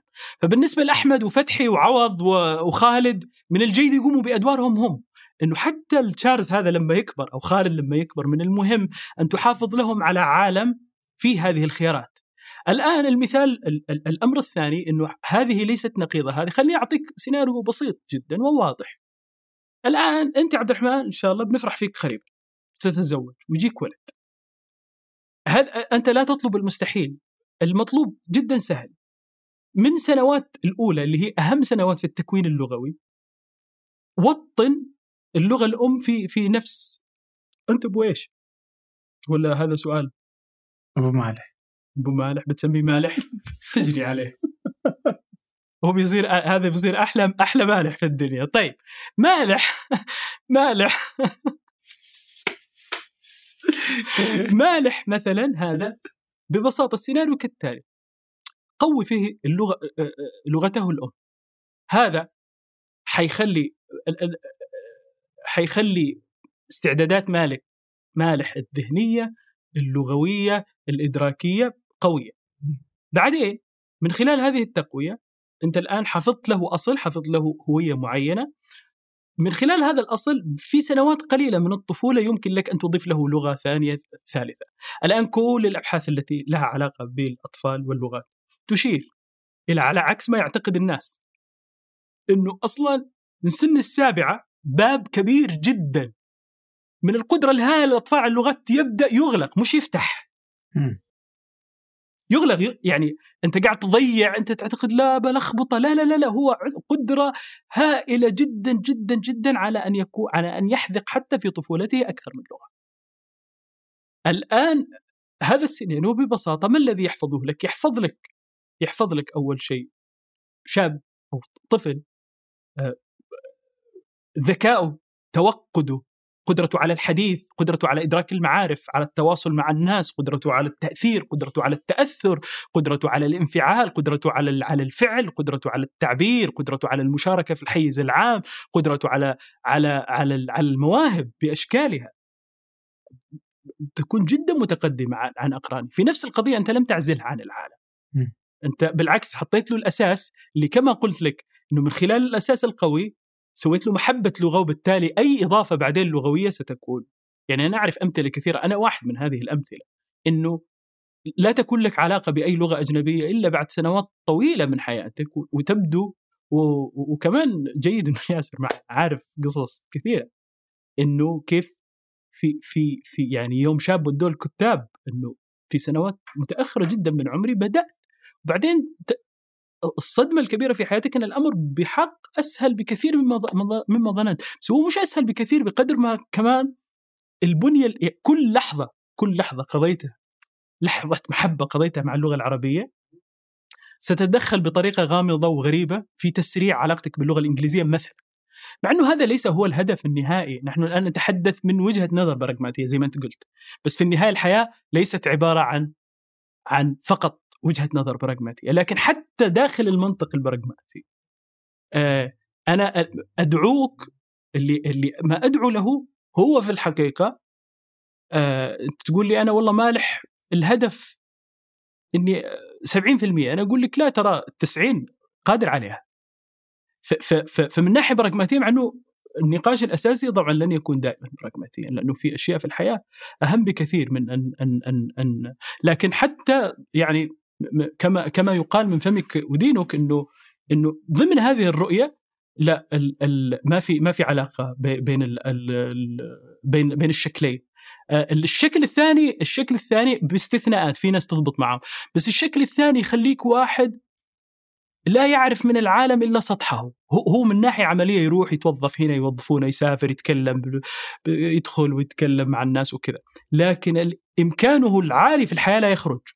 في منطقة وهذا عامة الناس كذا عامة الناس إنه في منطقة بال بال بال بالتعبير. يا أخي إذا اللغة اللغة الواحدة آه يعني تأخذ من الإنسان يعني عمر حتى يعني تتشكل فيه. فيعني هذه الفكرة من ناحية براغماتية جدا آه، أعتقد إنه لا بهذه الطريقة يمكن لك أن تكسب الأمرين معا إنه أن تكون وفيا حتى كلمة صراحة وفي هي ليست هي الكلمة الأدق آه، أن أن تكون أن تأتي فعلا من لغتك. وهذا هذا من ناحية أخرى يصب في حفظ هذا التنوع الهائل والكبير و, و, و يجعل العالم فعلا أكثر إثارة وأكثر امتاعا ويقدم زي ما قلت لك الآن هذا لم يح... كل الناس حريصين على التقدم والتطور لكن شوف ببساطة شوف الأمم المتقدمة علميا وحضاريا هو هي أمم شديدة شديدة الاعتزاز بلغتها و وبتراثها وبثقافتها. أحس طيب. إن كنا طولنا في موضوع اللغة هذا شوي. أه، برجع شوي شوي في كم نقطة فأنت من سؤالي قبل إيه 45 دقيقة. ترى أنا بس يلا. ما أدري كيف أنا أصلا ما أدري كيف بدينا. اي الحين برجع شوي وأسألك كم نقطة بس آه، ودي آه، أسألك فيها. الآن أنت على إدوارد سعيد. أنت قلت إنه ما يعني إنه ناخذه على إنه مفكر عربي هذه ناخذ ونعطي فيها. صح مش ناخذ؟ يعني لا ما الذي تقصده بمفكر عربي؟ مفكر عربي من ناحية ال ال ال الإسهام الاهتمام ال ال ال الدفاع تغيير شكل العالم فيما يتعلق بالعالم العربي هو مش بس فقط مفكر عربي هو المفكر العربي. المفكر بالمطلق يعني. يعني غير الرجل غير الطريقة التي يتعامل فيها العالم مع مع العرب هذا قطعا. لكن حين تتحدث عن التشكيل التشكيل والإمدادات وال... لا هو أكيد أنه ابن ابن للتكوين الغربي يعني. فسؤالي وش اللي يخلي العربي عربي؟ متى يكون الإنسان عرب؟ ال- إنما العربية اللسان بس اللسان طبعا اللسان حتى بالمعنى بالمعنيين. اللسان بمعنى النطق والكلام وال واللسان بمعنى العقل والثقافة و أكيد إن ال- ال- العروبة ليست ليست شيئا عرقيا أو شيئا آه إنه النقاش الذي يتحدث عن هل هل نعد ابن سينا فيلسوفا عربيا؟ هل نعد الفارابي فيلسوفا عربيا؟ هل ابن الرومي شاعر عربي؟ هل سيبويه نحوي عربي؟ لا معنى له في الحقيقة في الحقيقة لا معنى له لأنه ما الذي يهم؟ ببساطة الأصول البعيدة لجد سيبويه ولا كل ثانية يختلط فيها دم هذا الرجل بالعربية. يعني أقصد أنه لا أعرف أحيانا في نقاشات فعلا يعني تبذل فيها جهد إنك ما تنفع لأن العربية فع- فعلا إنما العربية اللسان بحق يعني أن تقضي وقتا ضمن هذه الثقافة أن تتشربها أن تنتقل من مرحلة العلم إلى الظن أن أن أن, أن, أن تسبقك حواسك الباطنه، حواسك الباطنة في لغة ما تسبق حتى حواسك الظاهرة. الناس آم، المتمكنون من لغة ما وخاصة العربية كذلك. يعني نحن لسنا في طور المفاضلة بين لأنه يعني من يفاضل عليه أن يكون أن يكون متجذر أن تكون لديه أكثر من لغة أم. وه- وهذا هذا مو في- إن لم يكن في في في حكم المستحيل فهو في حكم النادر على الأقل. الموضوع ليس موضوع مفاضل لكن يعني يعني يعني يمدح العسل من ذاق العسل.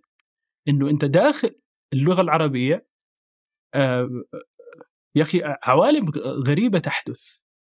يعني فعلا كل ساكن فيك يتحرك. يعني المناطق التي وهذا يمكن لك أن تلحظه أن تلحظه في الكلمات تلحظه في إنه تلحظه في الإحساسات تلحظه في الروائح. آه، حاول مثلا ان تستغرق مثلا في قراءة مؤلف واحد. لفترة طويلة.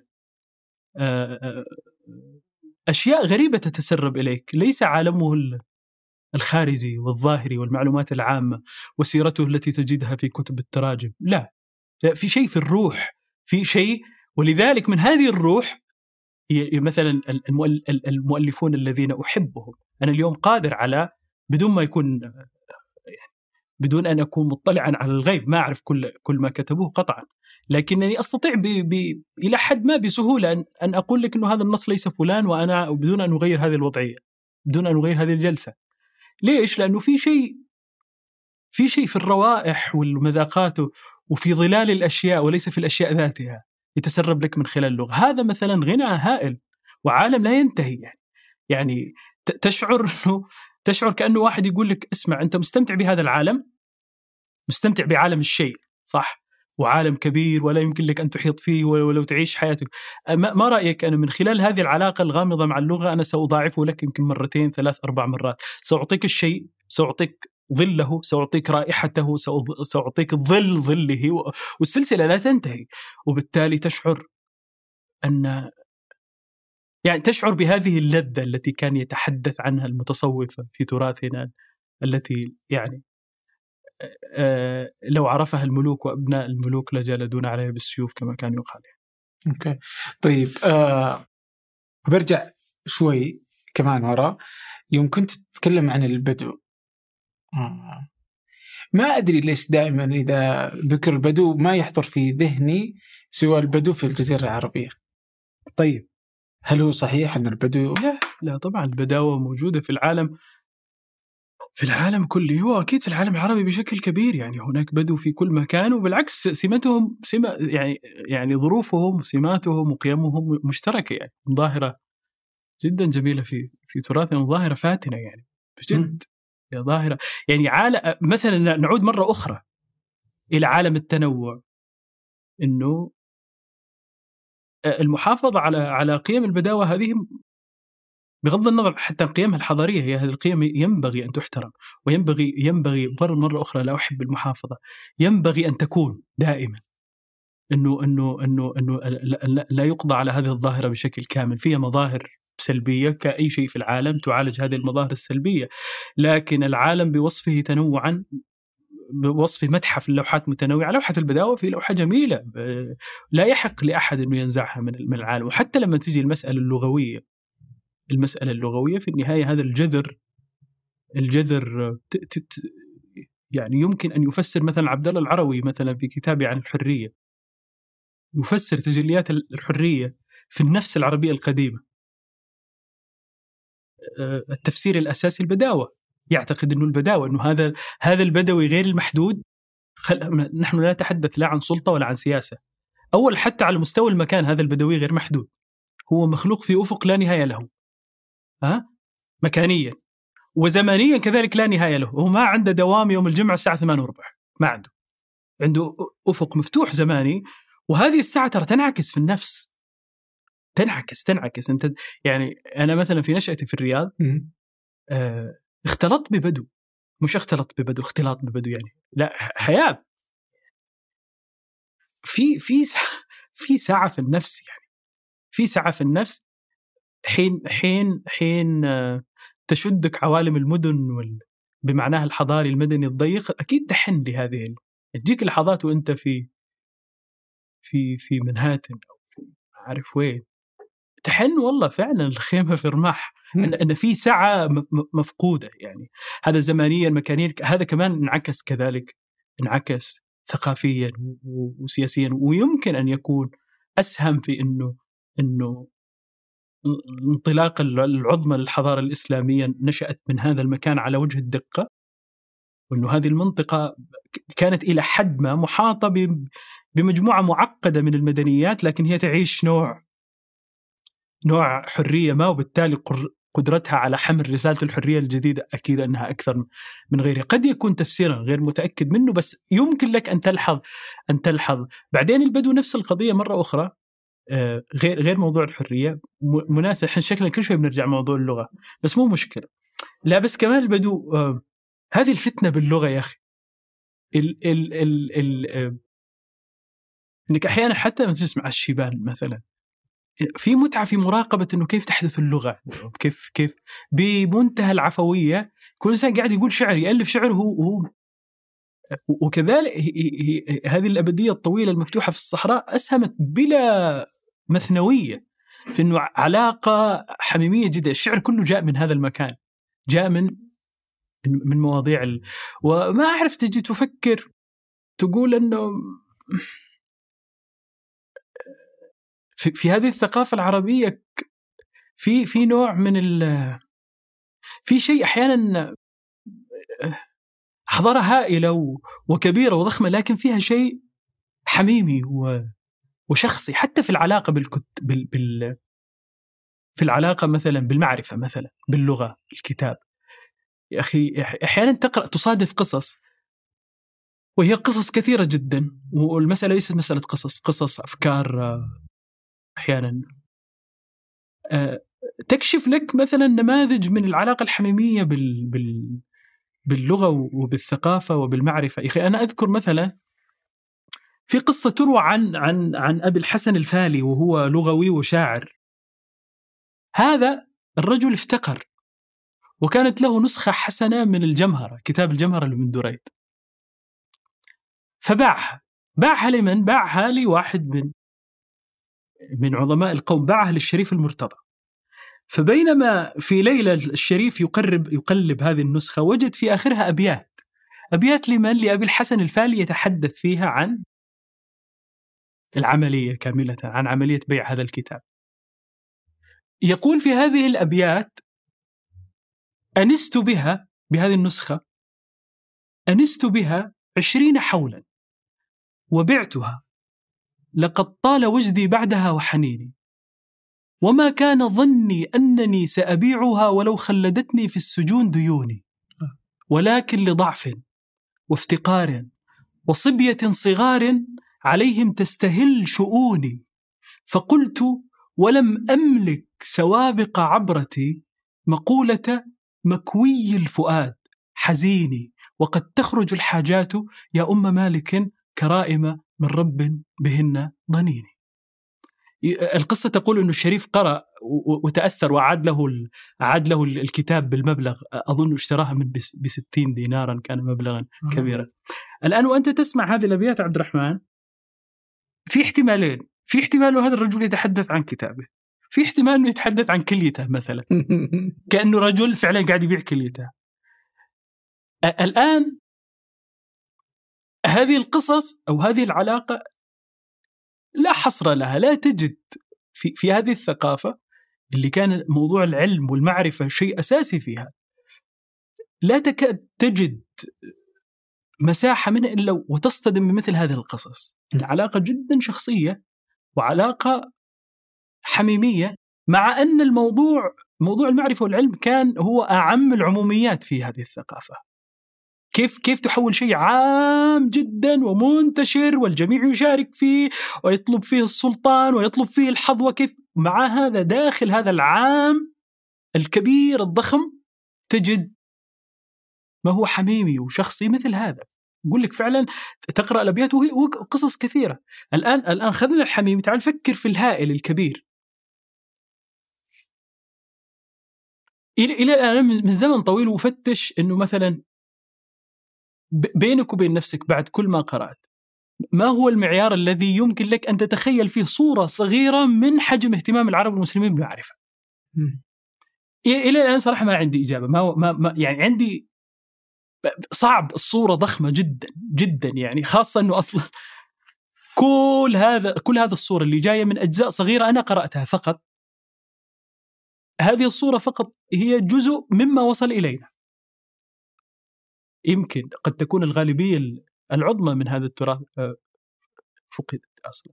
لكن مثلا خذ أي شذرة من القصة. أي شذرة من قصتنا و...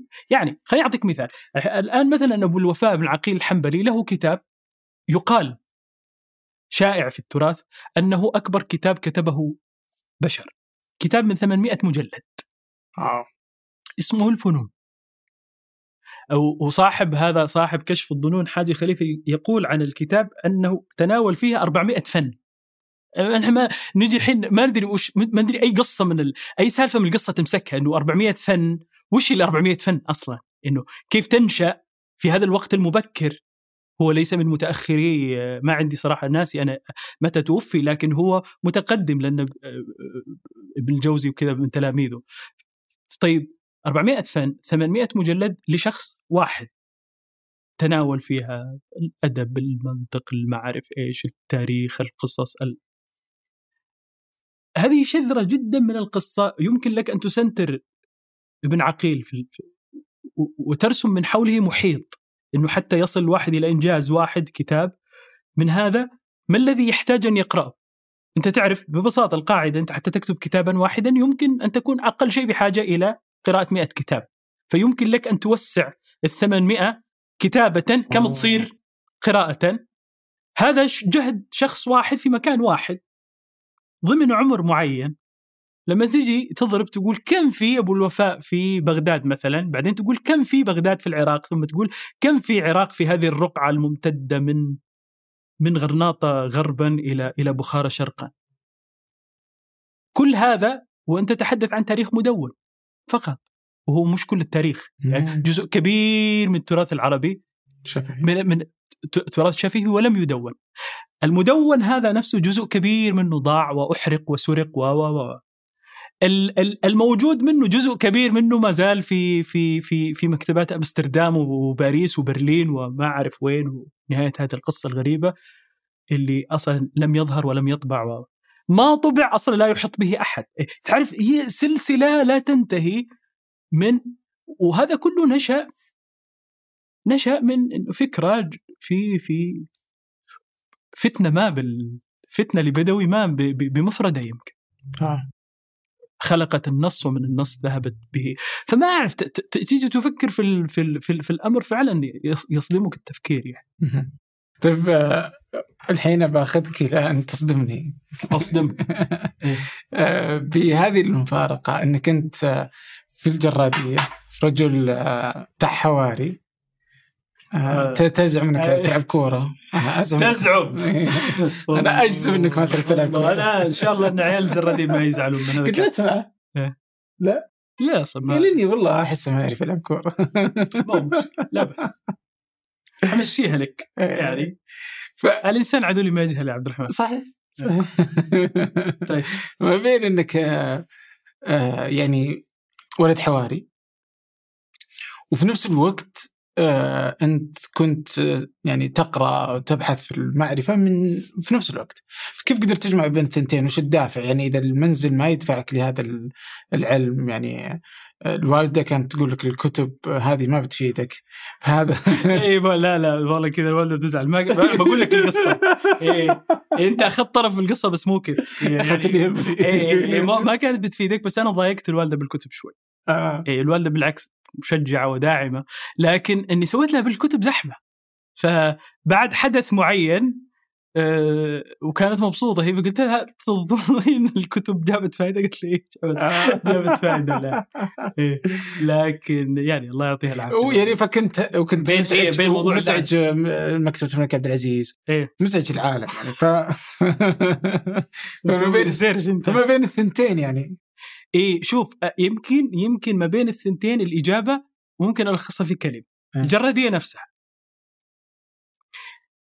والله يا أخي الجرادية هذه قصة يا عبد الرحمن من جد.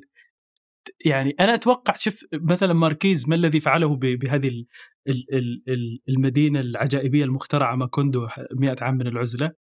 أتوقع أنا لو واحد كتب الجرادية كما هي بدون يعني يعني لو لو مثلا روائي نص موهبة كسلان. راح وسجل الموضوع بيسوي لنا ألف عام من العزلة مو 100 عام من العزلة. لا الجرادية فعلا عالم عجيب. وأنا أعتقد أنه إلى الآن لم أصل إلى وعي كامل به بجذور هذا المكان فيه. بس بس هو المكان اللي تشكل فيه كل شيء وهو المكان الذي يجيب على سؤالك. آه ال ال ال ال الإجابة المباشرة الجرادية دائما كانت تضعني في تقدم لك عندها الموهبة الغريبة تقدم لك كل ال- الأشياء في الوقت ذاته. واحيانا تقدم لك المتناقضات. يعني مثلا على مستوى الطبيعة البشرية مثلا الجرادية مكان للخير ومجال مكان للشر. يعني أنا اختبرت فيه مبكرا. شفت شفت شر آه، ما يحتاج أقول لك سمعة الجرادية في الموضوع. وشفت شفت خير ما زلت مدين له إلى هذه اللحظة في تشكيلي. الآن هذه ثنائية. في ثنائية اللعب والجد. إنه كمان اللعب والجد جاء من الجرادية. إن الجرادية سواء أن أنشطة من اللعب لا تنتهي. يعني تعرف هذه الحواري الشعبية ما الذي يحدث فيها. رمضان عنده ألعاب ما إلى الآن ما أحد عنده تفسير ليش كل لعيبة كرة القدم في رمضان ي- يتركون الملاعب ويجون لأعمدة الإضاءة ويتحول ملاعب طائرة لازم في رمضان. يعني مثلا في شوال ما تضبط. في ذي الحجة ما تضبط. لازم في رمضان. ليش ما خلاص هو ال- الحارة مكونة بطريقة أنه في كل كل وقت له نوع خاص من اللعب. حتى كرة القدم نفسها. يعني كرة القدم آه، اللعب اللعب الأساسي اللعب الأساسي هذا يحدث العصر. بين المغرب والع- والعشاء مثلا نلعب شيء اسمه دريشة. هي كرة قدم بس دريشة.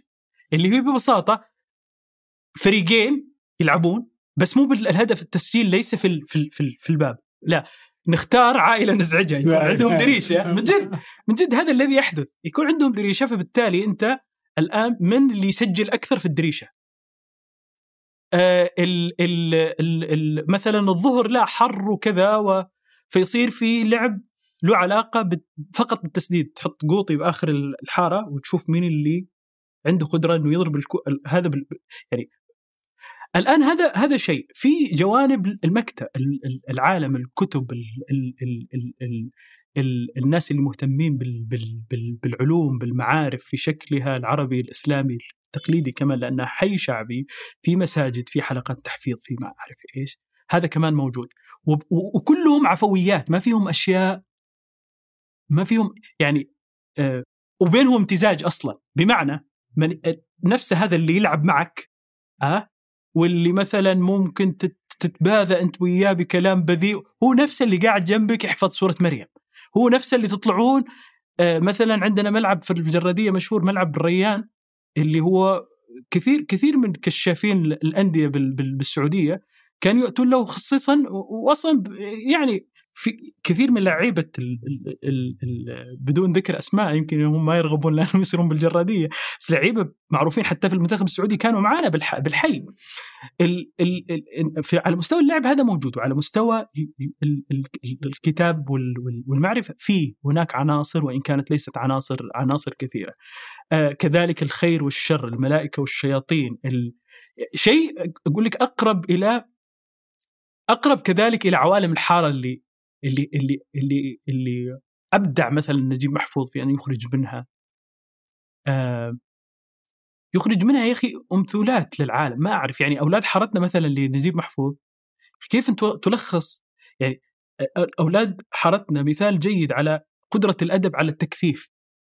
كيف يمكن لك أن تلخص تاريخ العالم كاملا؟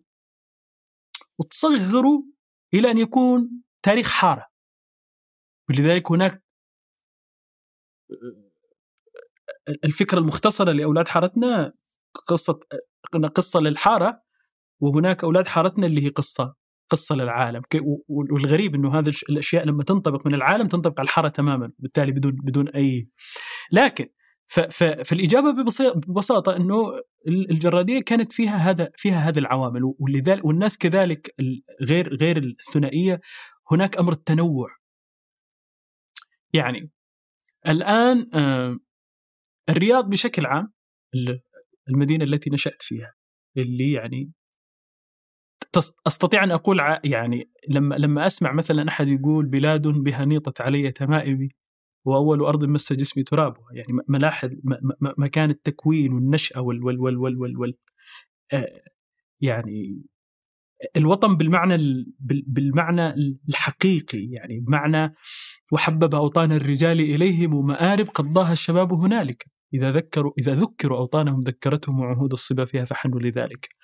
الآن الرياض هذه المحتفظ فيها النشأة هي مدينة على مستوى العناصر غنية جدا يمكن أغنى منطقه أغنى مدينة في المنطقة كلها من زمان الكلام هذا لا نتحدث حتى عن الرياض اليوم. عناصر بس إيش اللي كان يميز الجرادية عن الرياض؟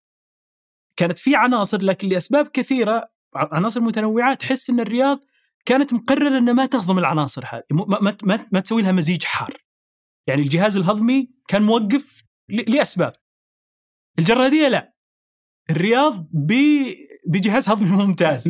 لأنك الخليط الغريب من الناس أصلا حتى على مستوى السعودية يعني المعرفة ب يعني أنا مثلا أقدر أدخل مع البدو أقدر أدخل مع الحجازيين مع الحساويين لأنه أصلا ما تحتاج تكلف. هذه الأشياء كلها تعرفت عليها لغه وعلوما وسلوما زي ما يقولوا وثقافه وطبخا.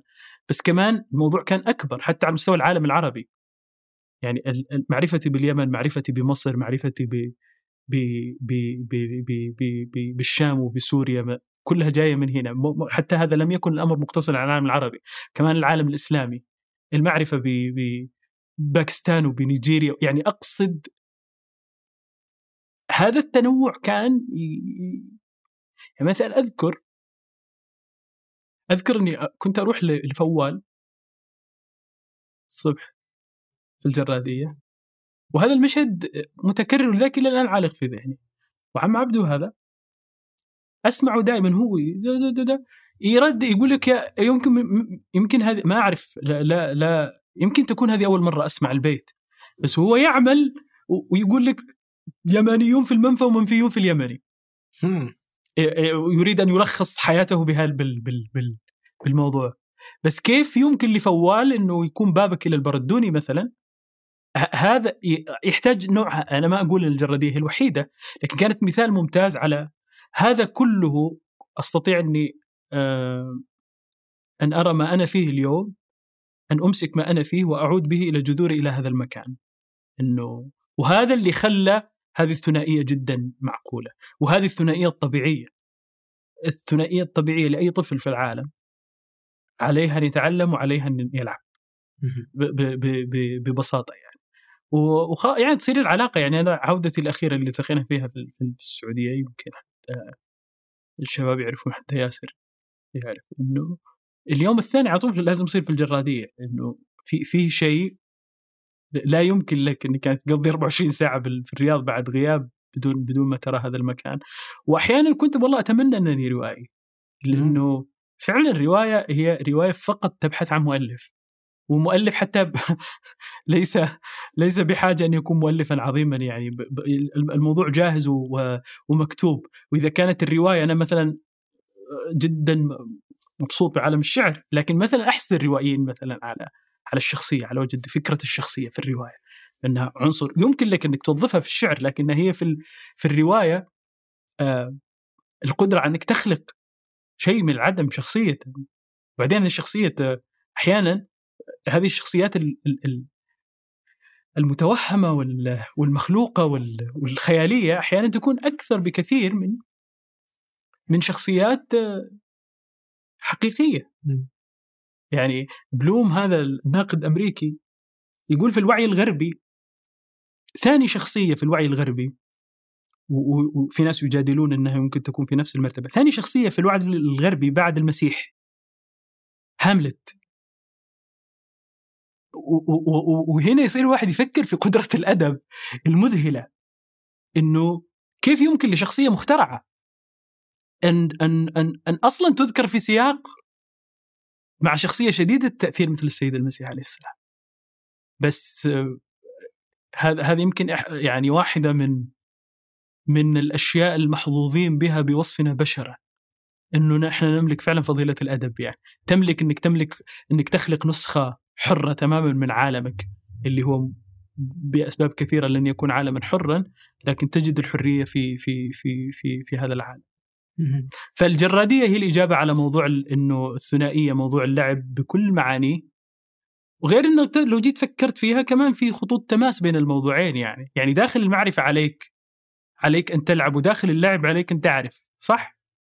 أيوه انت أنت تشكك في إني أعرف ألعب نعم. فهذه طريقة جيدة مو مشكلة بنكتشف نكتشف إيه؟ بسيط لا بس لا. طيب آه، متى اكتشفت على الاكتشاف؟ أنت جيت السعودية بدري آه، وعيت على الحياة وأنت في السعودية نعم. إلى أن خرجت منها آه، بس متى اكتشفت إنك أجنبي في السعودية؟ والله شوف لأكن واضحا الإجابة على هذا السؤال لازم تكون من جزئين. ولازم أكون فيها دقيق. الجزء الأول إني أنا محمد محمد تسألني أنا ما عندي هذا الشعور. يفاجئك هذا لأنه ببساطة أولا الجرادية في هذا المستوى الخط الفاصل بها بين السعوديين وغير السعوديين تقريبا غير موجود. تعرف السبب هذه الأحياء شعبية ال ال ال ال الولاء والهوية فيها قائمة المكان نفسه مش قائمة أنت من وين جاي. وهذا واحد من اللي يخلي كمان الأسباب اللي يخلي الجرادية مكان عظيم. الأمر الثاني حتى حين خرجت من محيط الجرادية اولا بسبب النشأة الكثير اللسان الصداقات العلاقات العوالم المشتركة. في الحقيقة أنا لازم لازم أسجل هذه اللحظة لازم أسجل هذه الفكرة. إنه وأنا إلى هذه اللحظة يعني العدد الهائل عدد الهائل من العلاقات من الصداقات من الأخوة هذه التي لا يمكن لأي شيء في الدنيا أن يغيرها. آه، في النهاية هذا العالم كله نشأ وتكون وما زال متمددا في السعودية. وأنا على الوجه الشخصي على الوجه الشخصي منذ أن كنت إلى أن خرجت ما, ما يجيني هذا الإحساس بالمعنى بمعنى إنه أوكي خليك من مواضيع الإجراءات في عالم الأوراق هذا اللي يلاحقك أنت تعيش في عالم في أوراق وفي تفريق هذا عالم طبيعي يعني. لكن أنا على المستوى الشخصي طبعا هذا الآن ناس كثيرين نشأوا في السعودية يمكن ما يكون عندهم هذا الإحساس وعلى على إحساسي أن لا يصادر إحساسهم إنه ممكن يحسوا لا إنه أنا والله عشت في السعودية بس ما عرفت أندمج بالسعوديين. وهذه هذه قصص كثيرة وأنت تعرف يعني هذا ليس سرا يعني لأسباب كثيرة. بس أنا قصتي مختلفة. قصتي إنه قصة فعلا اندماج كامل بعدين هذا الاندماج الحلو الذي لا اسم له. تعرف الاندماج لما يكون الناس يدرون إن اندماج ما يطلع اندماج؟ يعني لما الناس يحطون يحطون عليك لوحة إنك مندمج ترى أنت ما أنت مندمج أنت مجرد منتج لعلامة الآن رائجة اسمها الاندماج. لكن يعني يعني أنا اتذكر أتذكر إلى هذه اللحظة يعني حتى لما كنت أسافر لما أجي المطار تعرف المطار في السعودية؟ في في صف؟ أجانب وصف. صح؟ آه، في صف المواطنين الخليج و... إيه دائما يتكرر هذا المشهد. إن كل اللي تحتاجه ان إنه يجي الموظف أصلا أنت ما تقصد إنه يتكلم معك وأنت قاعد في وقت تفضل إيه. طيب هذا ما- ما وش كيف تفسر هذا؟ ما هو؟ ببساطة الموضوع ليس ساحرا ولا إنه ببساطة وعارف إنه خلاص. فهذا الموضوع صحيح وإن كان إنه في ناس ثانيين هذا لا يعني إنه تصادر قصصهم أكيد إنه بس أكيد قصتهم مختلفة. يعني أنا كمان العمر كله التعليم كله الصداقات كلها الحياة كلها أقرب الناس لك المشاعر الإحساسات المعارف. يعني حتى إذا إذا أنت تفكر في الشعر. أنا لا أريد أن أبالغ بس ما أعرف إذا إلا ما يكون نجد القديمة هذيك نجد نجد الشعر القديمة. اللي ألا يا صبا نجد متى هجت من نجدي.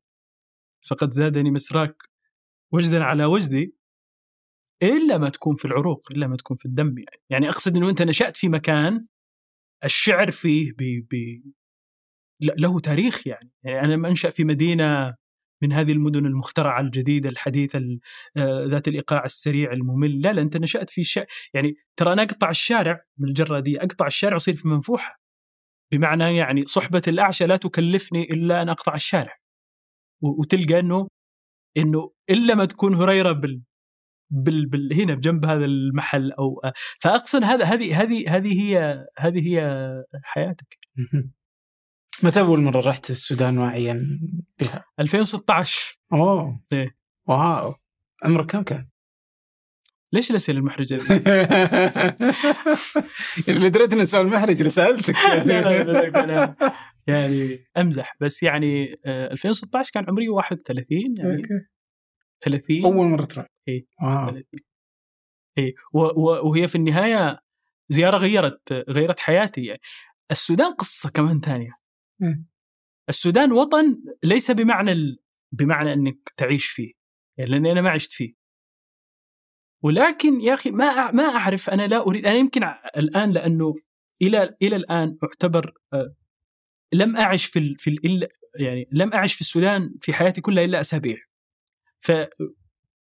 سآخذ هذه الحرية في إني أتحدث عنها كواحد يشاهد من الخارج. وامل من الناس انه ما يفكروا إنه هذا نوع من مديح الذات يعني. بس يمكن في جنسية أخرى كان يصعب علي أن أشعر بهذا الشعور إنه بعد حياتك في مكان إنك تجي تلفق الموضوع خاصه إنه أنا لا أفكر في العالم من خلال الجنسيات والأوراق وجوازات السفر. أشعر إنه الم- العالم له معنى أعمق من من هذا وإنه الهويات يجب أن لا تكون مخترعة وكمان حتى النشأة في الجرادية خلتني أحس إحساس طبيعي مش إحساس سياسي. إحساس طبيعي إنه هذه الأمة من المحيط إلى الخليج أمة واحدة اللي رضي رضي واللي سخط سخط يعني.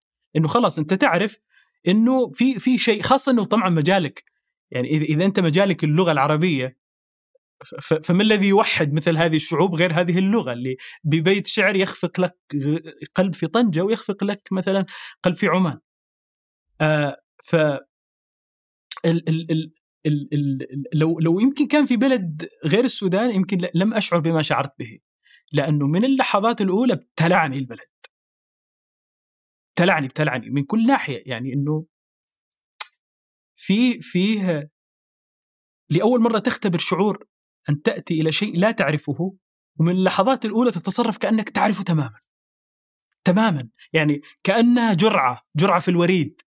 لا- تأخذها بالبطء لا جرعة في الب... دخلت جرعة في... يعني اليوم الثاني خلاص أنا في النهاية قررت إنه مش حتى هو مو قرار لأنه فعلا فعلا في شيء في التراب بما إني أنا ولدت ولدت في السودان أصلا. في شيء في التراب كل حصل له تفعيل يعني بلغة التقنية ال...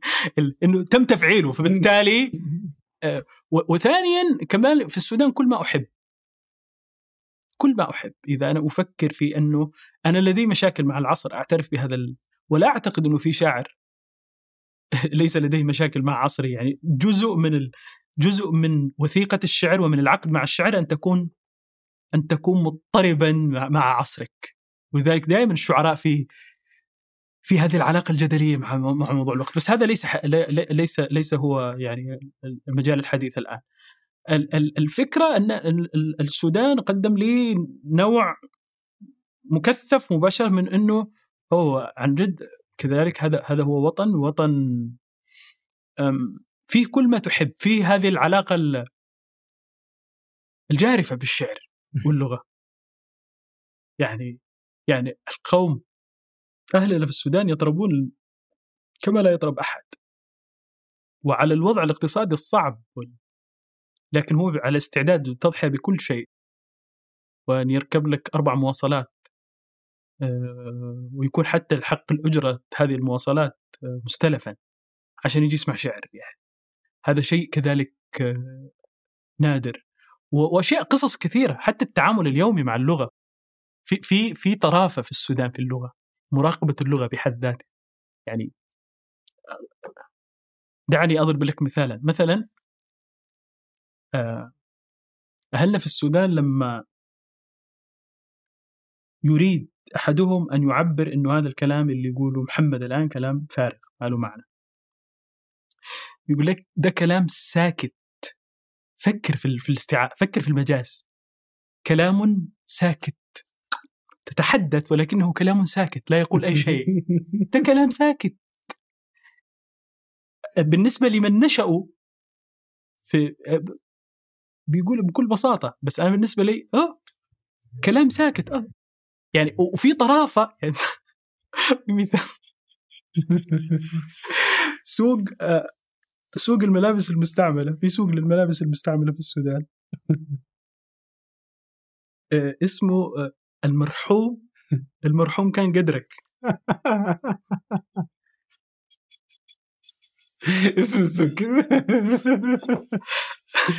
هذا يقعد تتخيل يعني أقصد إنه الطريقة في يعني خف هذا المزيج الغريب من خفة الروح من اللغة من وغيرها هذا هذا هذا الذي أقوله الآن هو آخر ما يمدح به به السودانيون بحق يعني.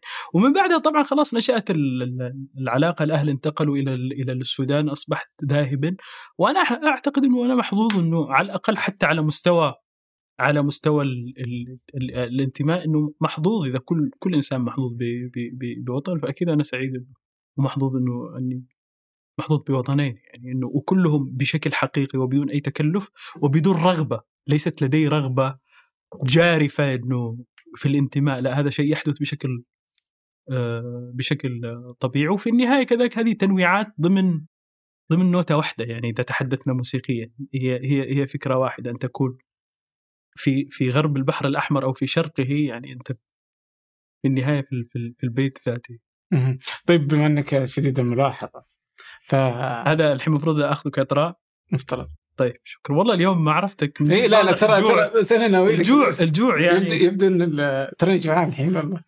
اذا اذا كذا لازم نخلص اللقاء. بس لا خلص. شوف إذا جعان أنا أشوف خلص اللقاء. واضح إذا مثل امس طيبة يعني. اي نخلص اللقاء. لكن كلامك ده ساكت. طيب كلام ساكت. آه، إيش اسمه؟ وش أوجه الاختلاف أو التشابه ما بين السعودية والسودان؟ أو أوجه أوجه التشابه أظن إنها كثيرة، أوجه الاختلاف إلى أي درجة كمان إذا هذا سؤال شوي تقني. آه ستكون إجابتي عليه ناقصة ودخول فيما فيما لا أعرف لأنه ما في موازنة، أنا عشت حياتي آه كلها في السعودية بينما لم أعش إلا أسابيع في في في, في السودان. لكن مثلا قيم مثل اللي يمكن أن على الأقل نصطلح عليها بأنها قيم عروبة أو قيم بداوة أو قيم أكيد أنها شيء جامع. ال ال ال الاختلاف مثلا اللي مثلا أنا أبحث عنه كذلك إنه علينا انه شوف أنا ممثل في السودان لما هو عربي. يعني أقصد لا, لا عرقيا لا قبليا أنا أنتمي إلى هذا الخط، لكن علينا أن ننتبه إنه هذا الخط لا يمثل السودان كاملا. السودان بلد شديد التنوع وهو في سيفساء يعني يعني تحس ان السودان أمريكا المنطقة. يعني تفكر فيها؟ بلد هائل مفتوح على ثمان له له حدود مع ثمان مع مع ثمانية دول يعني على الأقل قبل قبل الانفصال. ومزيج غريب ورائع كذلك من الأعراق من ضمن خلطة جيدة إن شاء الله إنه نسال الله عز وجل انه ما إنه لا يلعب فيها من من التعايش ال ال كذلك العفوي مش التعايش المدفوع الثمن مسبقا يعني. مثلا أنا على على مستوى مثلا حتى حتى إحنا أفكر في عملي بوصف شاعر. يعني أخطط بشكل دائم إنه علي أن أعيش في السودان. علي أعيش في السودان ليس لأني أعيش في في بين أهلي فقط وبين عائلتي. حتى أشعر إنه هناك مناخات مثلا يمكن للسودان أن يوفرها لم تدخل إلى الشعر العربي. وهذا يبدأ من الأفكار الكبرى إلى الإيقاعات. وهذا بلد غني جدا فيه مكونات أفريقية آه، مختلفة، مكونات عربية مختلفة، مكونات نوبية مختلفة ومزيج هائل من من من من الألسنة ومن الثقافات. فبالتالي حين أفكر في إن يمكن على مستوى التنوع أن السودان في هذا التنوع كذلك ال ال ال الهائل ومن هذه الناحية هو يعني يخدم يخدم مشروعي أكيد يعني. آه لكن الاتفاق طبعا أقول لك هي نقاط كثيرة جدا يعني خاصة فيما يتعلق بما هو عربي عربي إنه إن هناك عادات كثيرة كثيرة مشتركة وحتى الصلات يعني القبائل العربية هنا هي هي إلى حد ما القبائل العربية العربية هناك. أه تقول وصفي شاعرا يضايقك إنه الناس تقول إيه يضايقني بس قالب الشاعر فقط؟ نعم. إذا أنت صغتها كذا نعم. لا يضايقني التعامل معي آه، التعامل معي بوصفي شاعر. بالعكس بس يضايقني الحصر والحصر الحصر ضمن الفهم الضيق لكلمة شاعر. يعني إنه الفهم الضيق إنه أنت شاعر ماشي في الشوارع وقص وتضرب هذا بقصيدة وتضرب هذا ب هذا الفهم. ولذلك وين ما تجي سمعنا سو إي ما إيه هذا فهم جدا اختزالي. ومن ناحية ثانية أنا كذلك حتى الشعر بشكل يعني أشعر إنه أنا ابن يعني آه ابن ابن نوازع مختلفة وابن مصادر مختلفة. وما هو فيه وحتى على مستوى الاهتمامات يعني اهتماماتي متنوعة جدا ليس ليست محصورة فقط في في في في موضوع الشاعر على لكن الفهم العام للشاعر مش الفهم الضيق لأنه الشاعر يتميز عن عن عن عن أصحاب الاختصاصات الأخرى. الفقيه عليه أن يكون فقيها والمنطقي عليه أن يكون منطقيا الفيلسوف الفيزيائي. الشاعر هو هو هو الدائر بين بين كل هذه المجالات بحثا عن عن إحساس إحساس جديد أو عن فكرة جديدة. ولذلك خاصة في ثقافة مثل الثقافة العربية إنك داخل مدونة الشعر العربي الهائلة ستجد إذا أردت أن نتحدث عن العلوم حتى الطبيعي منها يمكن لك أن نتحدث من الشعر، إذا أردت أن يتحدث عن الفلسفة تحدث من الشعر، إنه هذه منطقة تلتقي فيها كل هذه التيارات، فالشاعر بالمعنى العام بمعنى الشخص المهتم بكل شيء يعني المطالب بكل علم كما كان يقول القيرواني نعم. لكن مش الشاعر اللي اللي هو فقط عليك إنك تكون طيلة الوقت ضمن هذا ال character اللي هو character الشاعر. لأنه الحياة وأنا أصلا حتى على مستوى الاهتمامات في اهتمامات اهتمامات أخرى يعني. طيب آه، بتجرد. عن كونك شاعر. تجرد أنا سويت كذا يعني إنك تنسحب. وش قيمة الشعر اليوم؟ مم. إذا فهمناها سابقا كانت تقوم قبائل لوجود شاعر بينهم وتقوم حروب وتنتهي حروب بقصيدة اليوم وش قيمته؟ هذا سؤال جدا مهم بس السؤال قائم على فكرة أنه أو الإجابة ستكون قائمة عليه بشكل بسيط على وش التفكير في الشاعر؟ التفكير في التغير اللي طرأ على الإنسان من القديم إلى الحديث. الإنسان العربي نفسه. ال ال ال ال الإنسان العربي القديم طبقا للصورة المبسطة هي أكيد ليست صورة دقيقة 100% أنه من من شاء من إنسان القبيلة اللي من حرب إلى حرب إلى الإنسان اللي مهموم. يتأخر على الدوام ولا لا؟ ولا إذا الدائري مزدحم ولا أروح مع خريص ولا الدائري صح؟ هذا التغير واضح معك لازم لازم تكون معي واضح إذا أنت شايف التغير هذا. هذا التغير هو عينه التغير في الشاعر الشاعر لازم الشاعر ليس له موضوع مش موضوع إنه يعبر عن صراع عن عن إنه يختار أحد طرفي حرب البسوس ويناصرها هذا كان قديما. الآن على الشاعر إنه ينتقل نفسه هذا الشاعر اللي كان يعبر عن هذا الصراع إنه إذا كان في طريقة إنك تعبر عن مشكلة الدائرة وخريص افعلها. هو يعني هذا الفهم يريحنا من السؤال كاملا. إنه الشاعر أو الشعر إلى حد ما مرآة. المرآة لا موضوع لها صح؟ المرآة هذه اللي وراك الآن لا موضوع لها. يوقف قدام عبد الرحمن يطلع عبد الرحمن. يوقف قدامه محمد يطلع قدامه محمد. ولذلك الشعر الحقيقي اليوم وهذا شيء هذا مدخل مناسب إذا دردش شوي عن موضوع الشعر الحديث والشعر القديم. الصراع بينهما لا يهدأ وصراع كذلك مثل كثير من الصراعات صراع صراع مفتعل لا معنى له. لأنه آه بهذه الصورة اللي نقلتها لك. يظل الشعر دائما مهما. يعني وبالعكس الشاعر ال- اليوم اليوم ال- ال- ال- ال- الهموم الشخصية شديدة الذاتية التي تعصف بالإنسان شديدة الذاتية. يعني اليوم الإنسان بشكل عام نقدر نتفق ولا لا؟ قول لي إذا نتفق. نتفق أن الإنسان تحول مما هو جمعي إلى ما هو فردي شوي. صح؟ نتفق على الموضوع أنه تحول من شخص ينتمي إلى قبيلة إلى شخص مهموم بحيزه الخاص. طيب بشكل عام إيش تتوقع أقرب للشعر الحيز الخاص ولا الجمعي؟ دائما الحيز الخاص هو هو منطق حتى لو تفكر في الشعر بوصفه شعورا إحساسا معرفة عن العالم فهو أصلا يقدم لنا فرصة الآن للاقتراب أكثر مما وين المشكلة؟ المشكلة مع الشعراء مع الشعراء الذين ينتجون ومع مع المتلقين الذين يتلقون الشعر بس طبقا للصورة القديمة. لأنهم هؤلاء في الحقيقة أصلا أنا وجهة نظري ال- ال- العداوة تجاه الشعر الحديث أصلا أول ما تنبئ تنبئ عن عدم فهم الشعر القديم مبدئيا غريب الكلام ليش؟ ليش؟ إيه الآن الشعر الحق القديم إذا عرفت جوهره جوهره الجوهر مش أشكاله آه، أو أو الطريقة المعتادة فيه الظاهر خلينا نقول إنه الشعر له له جو- له جوهر وله ظاهر. الناس وهم كثر أغلب الناس يتعاملون مع الشعر بوصفه ظاهرا يريد لغة تذكره بالعصر العباسي ويريد قصيدة تذكره بفحولة امرئ القيس أو تذكر والله ب... ب... تذكر والله بشجاعة عنترة أو تذكر بحكمة المعري هذه.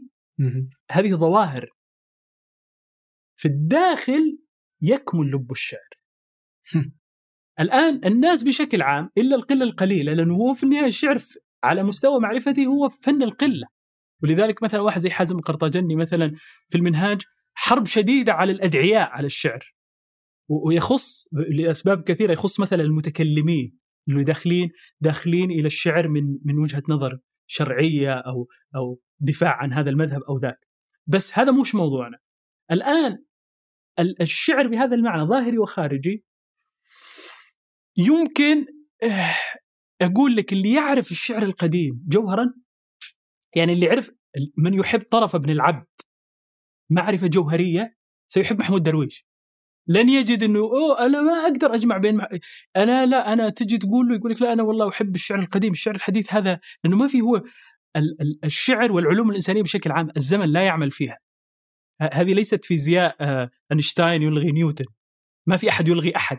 هنا المتنبي اليوم المتنبي بي وأنا حاط رجل على رجل حاضر في الحديث في الثقافة العربية أكثر من كل الشعراء المعاصرين العرب اللي موجودين لأنه لا علاقة للزمن بالموضوع ما له علاقة. له علاقة ال- ال- ال- العلوم الإنسانية بشكل عام والشعر على وجه الدقة شيء فوق الزمن. لا يؤثر الزمن فيه.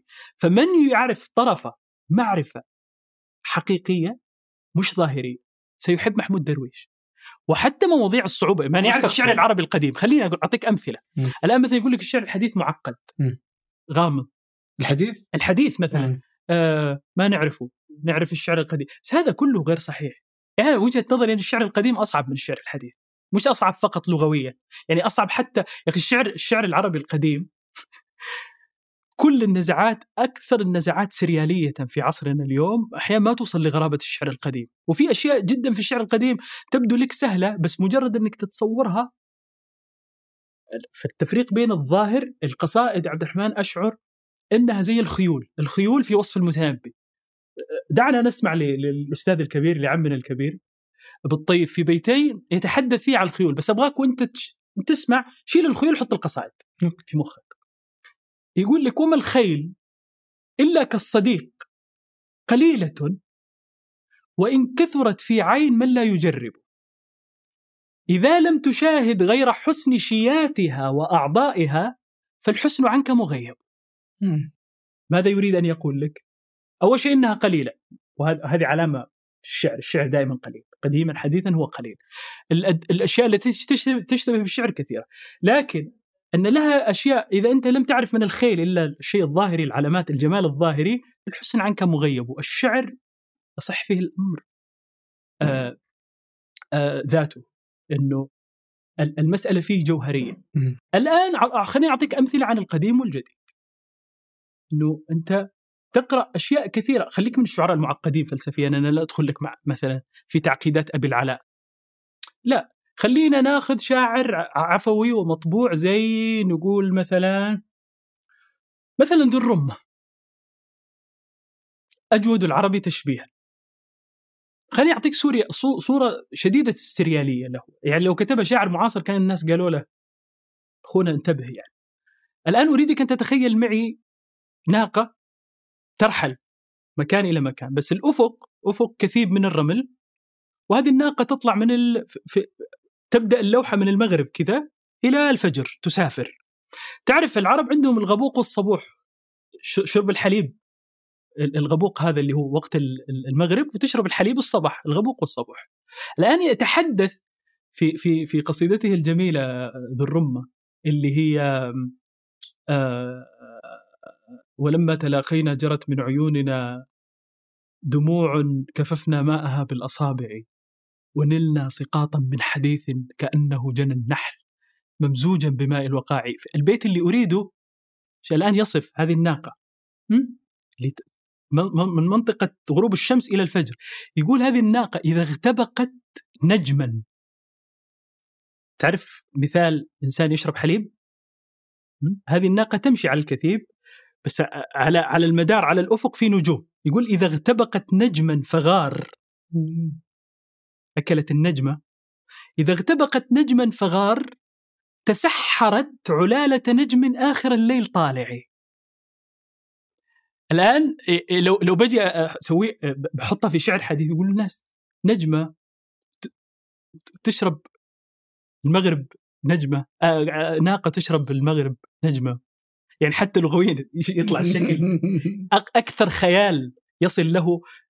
طيب هذا صعب ولا مطر؟ يقول درويش مطر ناعم في خريف بعيد والعصافير زرقاء زرقاء والأرض عيد وأنا لا أريد من بلادي التي سقطت من زجاج القطار غير منديل أمي وأسباب موت جديد. وعلى هذا فقس الأمثلة كثيرة جدا، من يعرف مثلا من يمسك مثلا هذا مثال جيد. من أوكي خلينا نشوف هذا صاحبنا ذو الرمة ما الذي يفعله؟ حين تمرن نفسك على تلقي هذا النوع العالي. يسهل عليك قراءة أي شيء حديث. بالعكس تشعر أنه الشعر فنيا يتردى أنه كان أكثر تجريدا أكثر عمقا أكثر. وهذا حتى ب... أنا أعتقد أنه قراءة ذو الرمة تساعدك على على قراءة بابلو نيرود. لأنه على المستوى اللغة لا تهم الشعر كله عمل مخيلة. وفي نقطة المخيلة هذه أريد أن ألخص كل مأساة القراءة الجديدة والقديمة للشعر. ال- الم- الذين يعجزون عن متابعة الشعر الحديث اليوم بكل تجلياته بكل شطحاته. في الحقيقة مشكلتهم الأساسية أنه من ما, ما يعمل فيهم هو هو الذاكرة مش المخيلة. بمعنى هو يأتي إلى تلقي الشعر ومن تسيطر عليه الذاكرة هو يحفظ يحفظ المعلقات ويحفظ ويحفظ يحفظها بس لا يعرفها من الداخل. ويريد شيء يتطابق مع هذا الحفظ. بس. ولأنه طبعا هذا هذه القصائد شرحت. ولذلك أبو الحسن القالي آه، في في أخبار أبي تمام عنده ملاحظة ذكية جدا. أبو تمام هذا اللي سوى للنص صدمة. إنه آه، ابن الاعرابي يقول لي- لأبي تمام إن كان هذا شعر فإن العرب لم تقل شعرا قط. اختار لك. يكون شعرك ذا شعر يا العرب قالوا شعر. الأمرين ابو أبو أبو, أبو الحسن القالي في أخبار أبي تمام يلاحظ ملاحظة ذكية جدا. يقول إن أعداء ل- لماذا ال- ال- العامة من شدات الأدب نفرهم أبو تمام واستفزهم؟ لأنه على عكس يدورون الراحة على عكس من من قبلهم من الشعراء مهد الطريق لهم. ها. الشروح موجودة لامرئ القيس، بس امرؤ القيس ذاته في عصره كان مقلقا. زي ما إنه أبو تمام في عصره كان مقلق مقلقا واليوم أبو تمام اللي اليوم أبو تمام شاعر عربي عادي كل الناس يقرؤونه ويفهمونه الشاعر يتقدم على عصره. يا أخي أجيب لك قصة أغرب من أبو تمام. أبو تمام من زمان في شعرنا العربي آه، دائما كل كل من له علاقة بال بال بال بال بال بال بال بال بالحداثة يعني يتعلق بتمائم أبي تمام. رقية. أي واحد يقول لك أبو تمام مجدد يا أخي الآن لما أقول لك شعر عربي وش أول اسم يجي في بالك؟ مين؟ لما تقول أي واحد الشاعر العربي. من هو الشاعر العربي؟ متنبي. علامة الشعر العربي يجي في بالي صح. اي واحد عبد الباري يا ريت. أنا والله عندي نفس عندي الطموح لكن ما أدري إذا الزمان بيسمح أو لا. لكن الآن ما يعني مسألة معكوسه حتى صاحبنا هذا الآن اللي يصور الفرنسي في احتمال يكون سمع بالمتنبي. أقصد إنه المسألة مطبقة صح. يا أخي في نص في في المقدمة مو في كتاب عادي ولا ابن تتروح وأبو القالي وما أحد يعرفه. في نص في المقدمة ابن خلدون ابن خلدون أكثر كتاب نص لم ينتبه له. يقول فيه ابن خلدون وقد سمعت كثيرا كثيرا من أشياخنا في الصناعة الأدبية يرون أن نظم المتنبي والمعري مو بس المتنبي شو المصيبة الثانية؟ أن نظم المتنبي والمعري ليس من شعر العرب في شيء. آه. لأنهما ليش؟ لم يجريا على أساليب العرب. فعلا نص صادم كيف كيف الشعر العربي نفسه اللي هو المتنبي كيف لا يب... لا لا. طيب كيف؟ لا لأنه في وقته ولذلك الشعر الحقيقي واحدة من العلامات اليوم أنه أن- أنه الشعر الشعر الحقيقي فعلا فعلا عليه أن يكون متقدم. وهذا يرجع بنا لسؤالك الأساسي يا عبد الرحمن إنه آه، وظيفة الشعر لم تتغير في شيء بس عليه أن يغير مش أن يغير عليه أن يكون صادقا في عكسه لهذه اللحظة. نرجع لمثال الدايري وخريص من ناحية ونرجع إلى مثال إنه ال- اليوم يعتقد الناس مثلا الشعراء ال- ال- ال- الذين تعمل الذاكرة فيهم ولا تعمل المخيلة آه، تصير القصائد اقماش قماش من هنا قماش كلمتين من المعري كلمتين من لكن ما في شيء أصيل لا لا ولذلك موضوع تحديث الشعر العربي وتحديثه يعني أ- أ- أنا داعيه كبير للتحديث لكن التحديث شيء و- وأن يصبح الشعر العربي غير نفسه شيء آخر من خلال مواضيع يعني أنا اؤمن دائما أن التحديث يحدث داخل المنظوم مم. ويحدث داخل المنظومة أكيد أن أن مثلا الانفتاح على ثقافات أخرى على على نصوص أخرى على مشاريع كل ما كان الإنسان أكثر هدوءا كل ما كان قدرته على التلقي وعلى الإنتاج أكثر.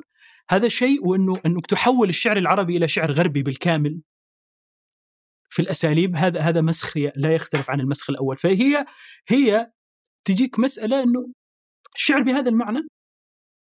أنا لو أقول لك الآن عن عن كتبت قصيدة والله في الحرب التي نشبت بين آه، بين عن حرب البسوس مثلا أنا عن معركة ذي قار أنت أنت يا عبد الرحمن أو فلان من الناس لن تكون مهتم المهتم بس بمعركة ذي قار بالصراع العربي الفارسي مثلا ممكن يقرأها. لكن لو أقول لك كتبت قصيدة عن عن إنه إني أنا مجهد من العمل مجهد من الوظيفة.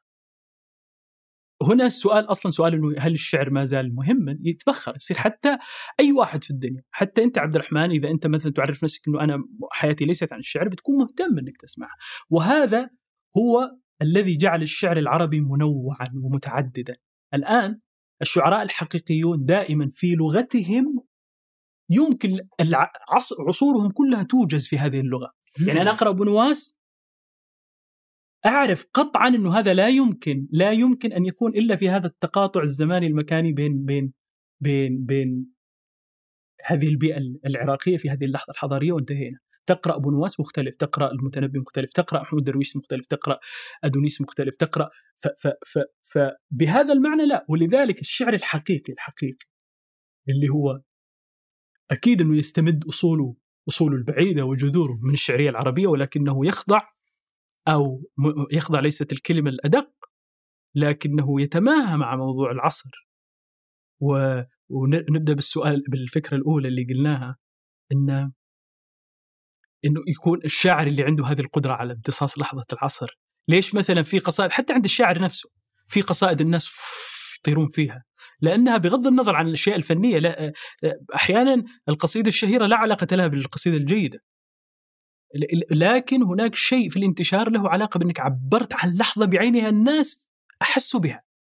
ولذلك بهذا المعنى يستطيعون أن أن يتعرفوا. وهذا الشعر الحقيقة هذا هو هذا هو الفن الحقيقة. أنا آسف أنه طولت بالإجابة بس لا لا بالعكس. هي هي لها علاقة بسؤالك الأساسي. بهذا المعنى يكون ما في ما في فكرة. إذا إذا السؤال بس شعر الذاكرة إنه أكيد شعر الذاكرة ممكن يكون اليوم لكن شعر المخيلة آه هو هو أكيد جزء لا يتجزأ بالعكس اليوم الإنسان في في عزلته في وحشته في في وحشته في فردانيته العالية في هذه الاضطرابات النفسية غير المسبوقة هو بحاجة إلى الشعر أكثر من أي وقت مضى. هل الشعر زمان كان للنخبة زي ما هو اليوم؟ هو بشكل عام بشكل عام نعم. هو دائما الشعر بلغة آه، أوكتافيو باث في في إهدائه الجميل كتب إلى الأقلية الهائلة. هي هم أقلية بس هائلة. مشي لي هائلة ذي سويت لي عين كذا يعني إنهم أنت موافق على أقلية بس هائلة؟ لا عارفك أنا فاهمك. لا بس هو هو من جد معرفة به. معرفة حقيقية بس الاهتزاز له له لا الاهتزاز متاح للناس. بالعكس الجميل في الشعر يعني في في ناس يتواصلون معك يقول لك شوف أنا لا أعرف بالضبط ماذا تقول لكنه لمس شيء. أنا أعتقد أن هذا هذا بالمناسبة هذا هو أرفع أنواع الاستجابات للشعر.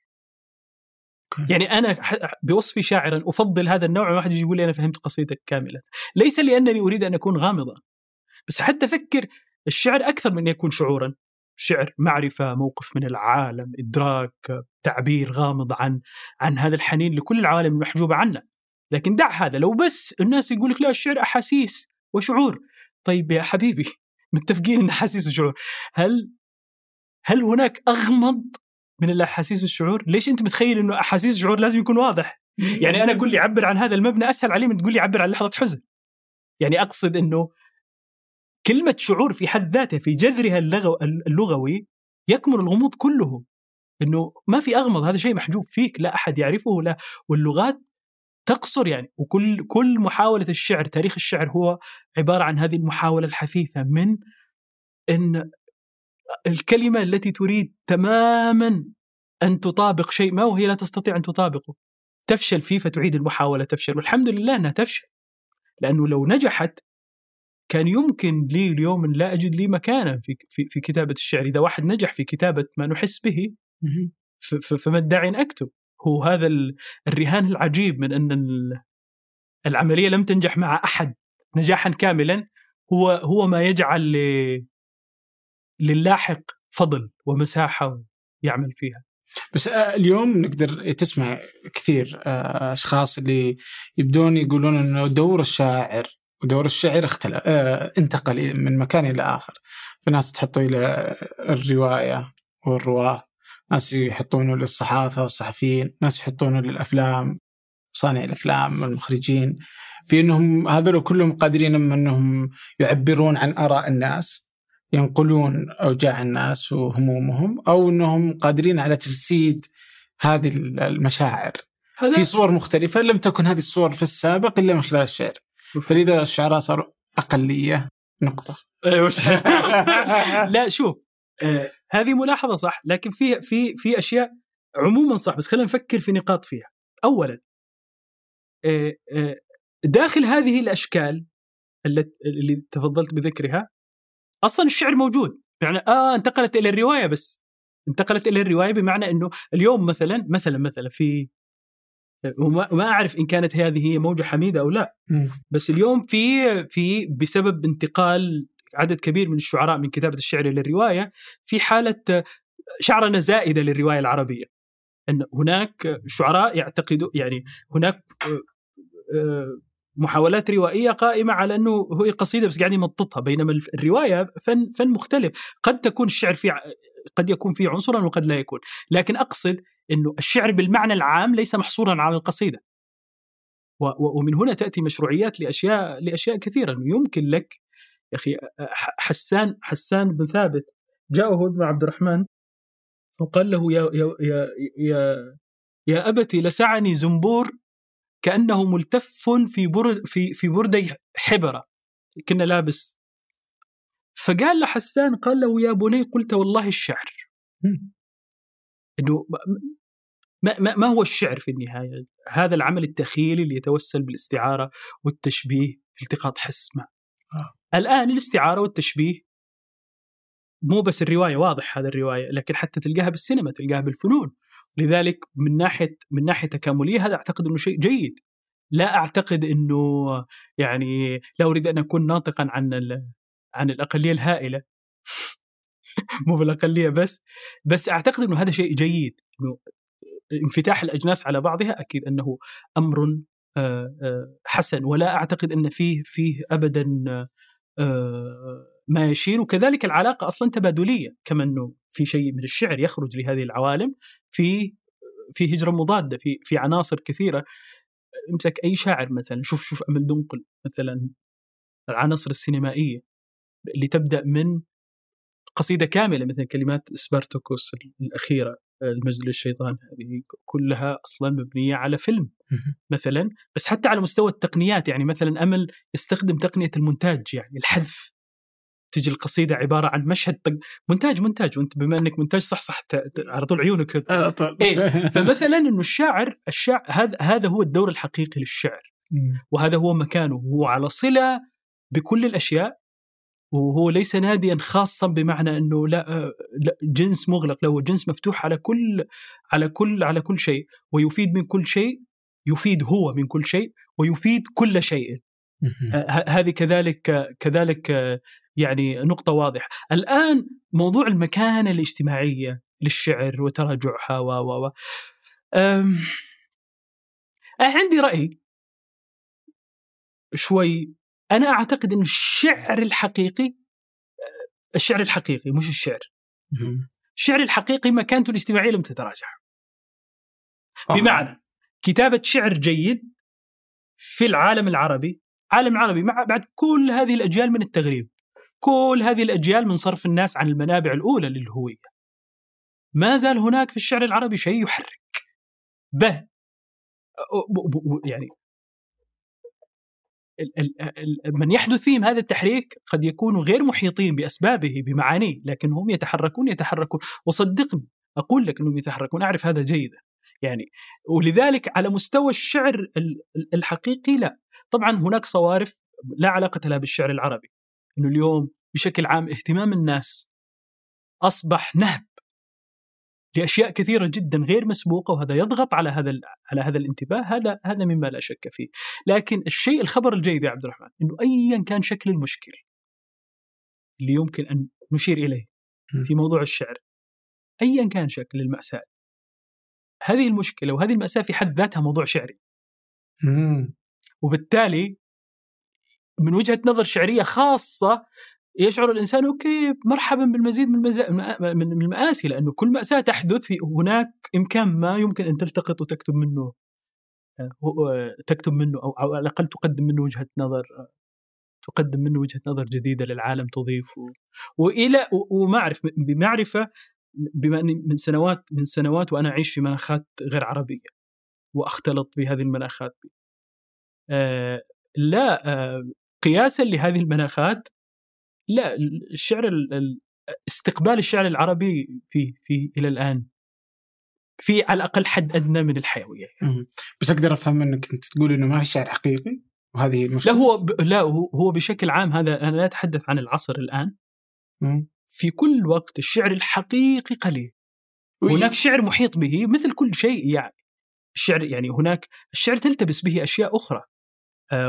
والآن أنا قبل قليل قلت لك بيتين المتنبي مش آه، ما الخيل إلا كالصديق قليلة. مع أن الخيول كثيرة. لا لا الخيل الخيل قليلة.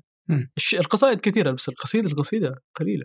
وهذا هذا شيء يخلي الواحد يطمئن. مثلا الآن النواحه لأنه لم تجد آه، هناك شعر و غير هو من زمان أصلا هذه الشكوى من الزمان قديمة. يعني المتنبي مثلا برا نعود المتنبي لا مناص من أبي الطيب. المتنبي مثلا شكواه من من أهل من من زمانه ومن من أهله ومن مستمعي شعره هو شكوى شاعر معاصر. إيش كان يقول؟ أمثلة ما تخلص. وناس ودهر ناسه ناس صغار. وإن كانت لهم جثث ضخام وما أنا منهم بالعيش فيهم ولكن معدن الذهب الرغام. يقول لك معدن الذهب وين؟ التراب صح؟ ترى أنا زي أنا من منهم بس يعني ذهب لازم يكون بين التراب تراب إنه آه إذا رأ يعني مثلا يجيك في في في في منطقة ثانية أريد من زمني ذا أن يبلغني ما ليس يبلغه من نفسه الزمن. آه مناطق أخرى يقول لك آه إذا شاء أن يلهو مثلا بلحية أحمق يراه غباري ثم قال له الحقي. يعني الشكوى المريرة أصلا جزء جزء من توهج المتنبي أنه كان يعتقد أن أهل زمانه آه، لم يكونوا يمكن يمكن غير مؤهلين أصلا. لم يكونوا على قدر إبداعه. آه. إيه. كانوا أقل دائما. والله شوف مع عبقرية مثل المتنبي يعني مسموح. يعني هذا عمنا الضخم لا نستطيع. يعني مسموح يعني إذا أردت أقصد إذا أردت أن تثري حياة البشر إثراءهم وأثرى أثرى أثرى أثرى من كل ناحية. يعني أنا أعتقد إنه مع كل هذا الجدل عن أبي الطيب يظل يظل غير المكتشف وغير المقال. وصراحة أحيانا يصيبني تصيبني حالة لما أدخل إلى أي مكتبة غربية وأتوجه إلى قسم الذي له علاقة بشكسبير مثلا. وأشوف حجم الدراسات وتنوعها وغرابتها. وأقارن هذا ب ب بمكتبة أبي الطيب ما يمكن أن نسميه مكتبة أبي الطيب. يعني تصيبني حالة كذا. لكن نقول مش مشكلة. لكن هذا حال يعني صحيح. وحديث يعني مكانه طويل و... أكيد أكيد لا ينتهي. آه هذا أبو الطيب. آه. لا إحنا ما خلصنا. إحنا نخلص. بس قبل نخلص. في مشكلة. تعبت بالكلام أنا من كيف ما تعبت أول مرة يقول إنه تعب بالكلام في حياته. والله والله هذا تشويه. هذا تشويه. تشويه. دقيقة تتفق. قد سمعته قال شفت؟ شفت؟ ياسر ياسر في لحظة نادرة قال الصدق قال لنا اسمع طيب أنا أقول لك. الآن أنت وش سالفتك؟ إنك ما أنت موجود على شبكات التواصل الاجتماعي. يعني موجود آه، أنا حاولت حاولت ما أعرف ببساطة لا أقدر لا أقدر أفسر وما أعرف لا. من سماعاتك والله. فعلا يعني جت فترة كذا حاولت إني أكون في ناشط بس لا لا يعني يطلع شكلي مضحك لا تواجدك على الإنترنت قليل جدا. إيه لا. أعرف. يعني آه، في الإعداد ولا أي شيء له علاقة فيك موجود معروف إيه هذه وسائل التواصل أعتقد أنها ليست بس أريد فقط اوضعها في جملة مختصرة تخصني أعتقد أنها ليست لي يعني ما يعني فعلا ما عرفت ابدا أني أكون جزء منها وأشعر أنه العوالم التي أحبها لا علاقة لها بهذا العالم. واصلا غير لا أريد أن أنخرط في أضرارها أضرارها العامة وكمان الخاصة على الكتابة وكذا لكنها ليست يعني لذلك فترة لفترة وأظن إنه حتى من فترة لفترة هذا بيوقف شكله ما ما أظن. لأني ما أعرف يعني كل واحد كل إنسان لديه موهبة في شيء ما يعني. بس كيف تقدر تعرض بضاعتك بدون ما تكون موجود؟ اولا اولا أنا أتوقف يعني الطريقة المثلى إني أتوقف عن استخدام شيء زي إني أعرض بضاعتي. أول شيء إني أحاول قدر الإمكان أن لا أصل بنفسي إلى منطقة تكون فيها المعجم هو أن تعرض بضاعتك لأنه شوف والله لا بس خلي بالمسح أنا بس احب أحب أسوي لك يعني تعرف عبد الرحمن؟ فرصة جيدة إيه. إني أصفي حساباتي معاك حسابات طويلة. هذه بنقطعها لا, لا بس أنا إذا تسألني أنا عندي وجهة نظر بسيطة. إن وهذه وجهه نظر تصح على أي عمل إبداعي. قصيدة كان أو فيلما أو مقاله أو وجهة نظري الناس يختلفون لكن الرهان رهاني إنه هناك هناك نوعان آه، من من هناك طريقتان للتفكير في العمل الإبداعي. هناك طريقة تقوم على أن تعمل هذا العمل الابداعي بعدين تحول إلى بضاعه تعرضها. بدون بدون أي اعتراضات ناس كثير تنفع معهم هذه الأمور. أنا ال ال ال ال ال الطريقة الثانية هو لأنه الآن أنت الآن في الصورة الأولى جهدك بوصفك كاتبا مثلا انقسم إلى جهدين. في جهد الكاتب وفي جهد مندوب المبيعات.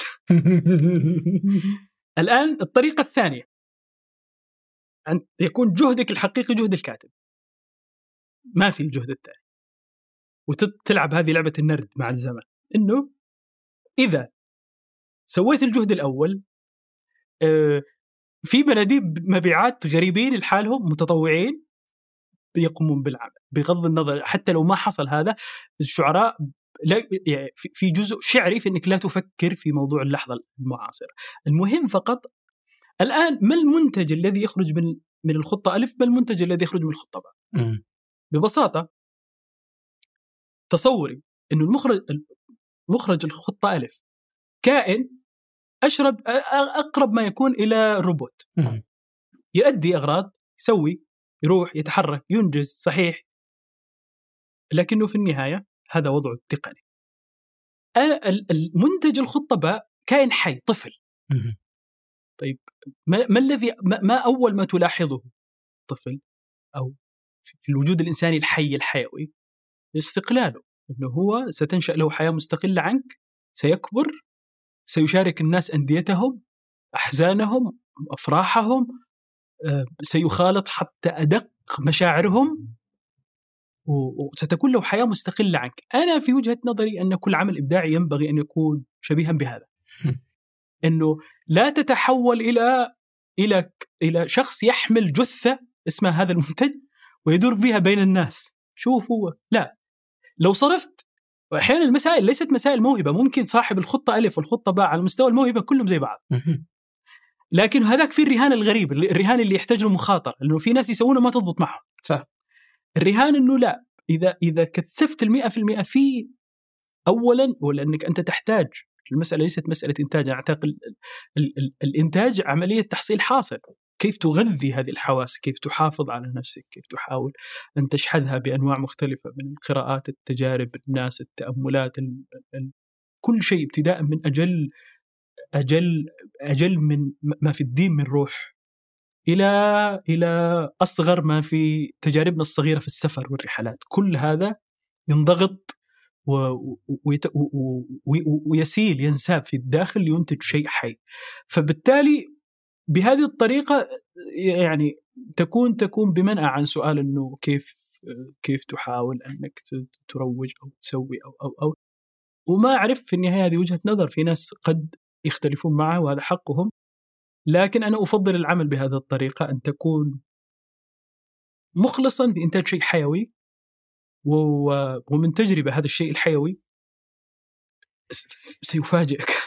سيفاجئ كيف فعلا يستقل عنك حتى لا تكاد تتعرف عليه. يعني لا تكاد تميزه يعني إنه منفصل عنك تماما وهذا له فائدة نفسية ثانية. آه ال ال برضو نرجع للغة السوق لغة آه ثمانية المنتج الأول آه يجعل نفسية صاحبه هشة. لأنه ملتصق بالمنتج طول الوقت يبغى فبالتالي أي انتقاد أي فشل أي ركود أي ما سميها من مصطلحات السوق خمول آه، كل هذه المصطلحات تمس الجوهر بينما الخطة باء لا علاقة لك به نجح فشل سوى أنت لأنك مشغول بالثاني. فبالتالي خلاص هو له حياة مستقلة وله وله وهذا وهذا في الحقيقة أعتقد أعتقد إلى حد ما رهان على الأقل من تجربة يمكن الإنسان أن يوصي به. الله يعطيك العافية. الله يعافيك. أنا أحتاج إنك توصي الحين في أفضل مطعم. أنا قلت لك أمس أنا عارف مش ما أحتاج أوصي أنا أصلا بأخذكم أنتم ياسر بس المهم إنه الواحد يسلم نفسه خيانة واخذت كروسون ومدري إيش بس يعني ما عليك لا لا ما عليك لا شيء. تفادى بعد شوي تسلم. الله سعدت. أنا أسعد والله. الله شكرا. جزيلا شكرا لكم والشكر كذلك لأيمن الحمادي وعمر العمران في إعداد هذه الحلقة وخلف الكاميرات جول أمدادو وفي الهندسة الصوتية محمد الحسن في التحرير عدي عيسى وإنتاج صالح باسلامة وفي الإشراف على إذاعة ثمانية سحر سليمان. هذا فنجان أحد منتجات شركة ثمانية للنشر والتوزيع. ننشر كل الإنتاج بحب من مدينة الرياض. الأسبوع المقبل ألقاكم.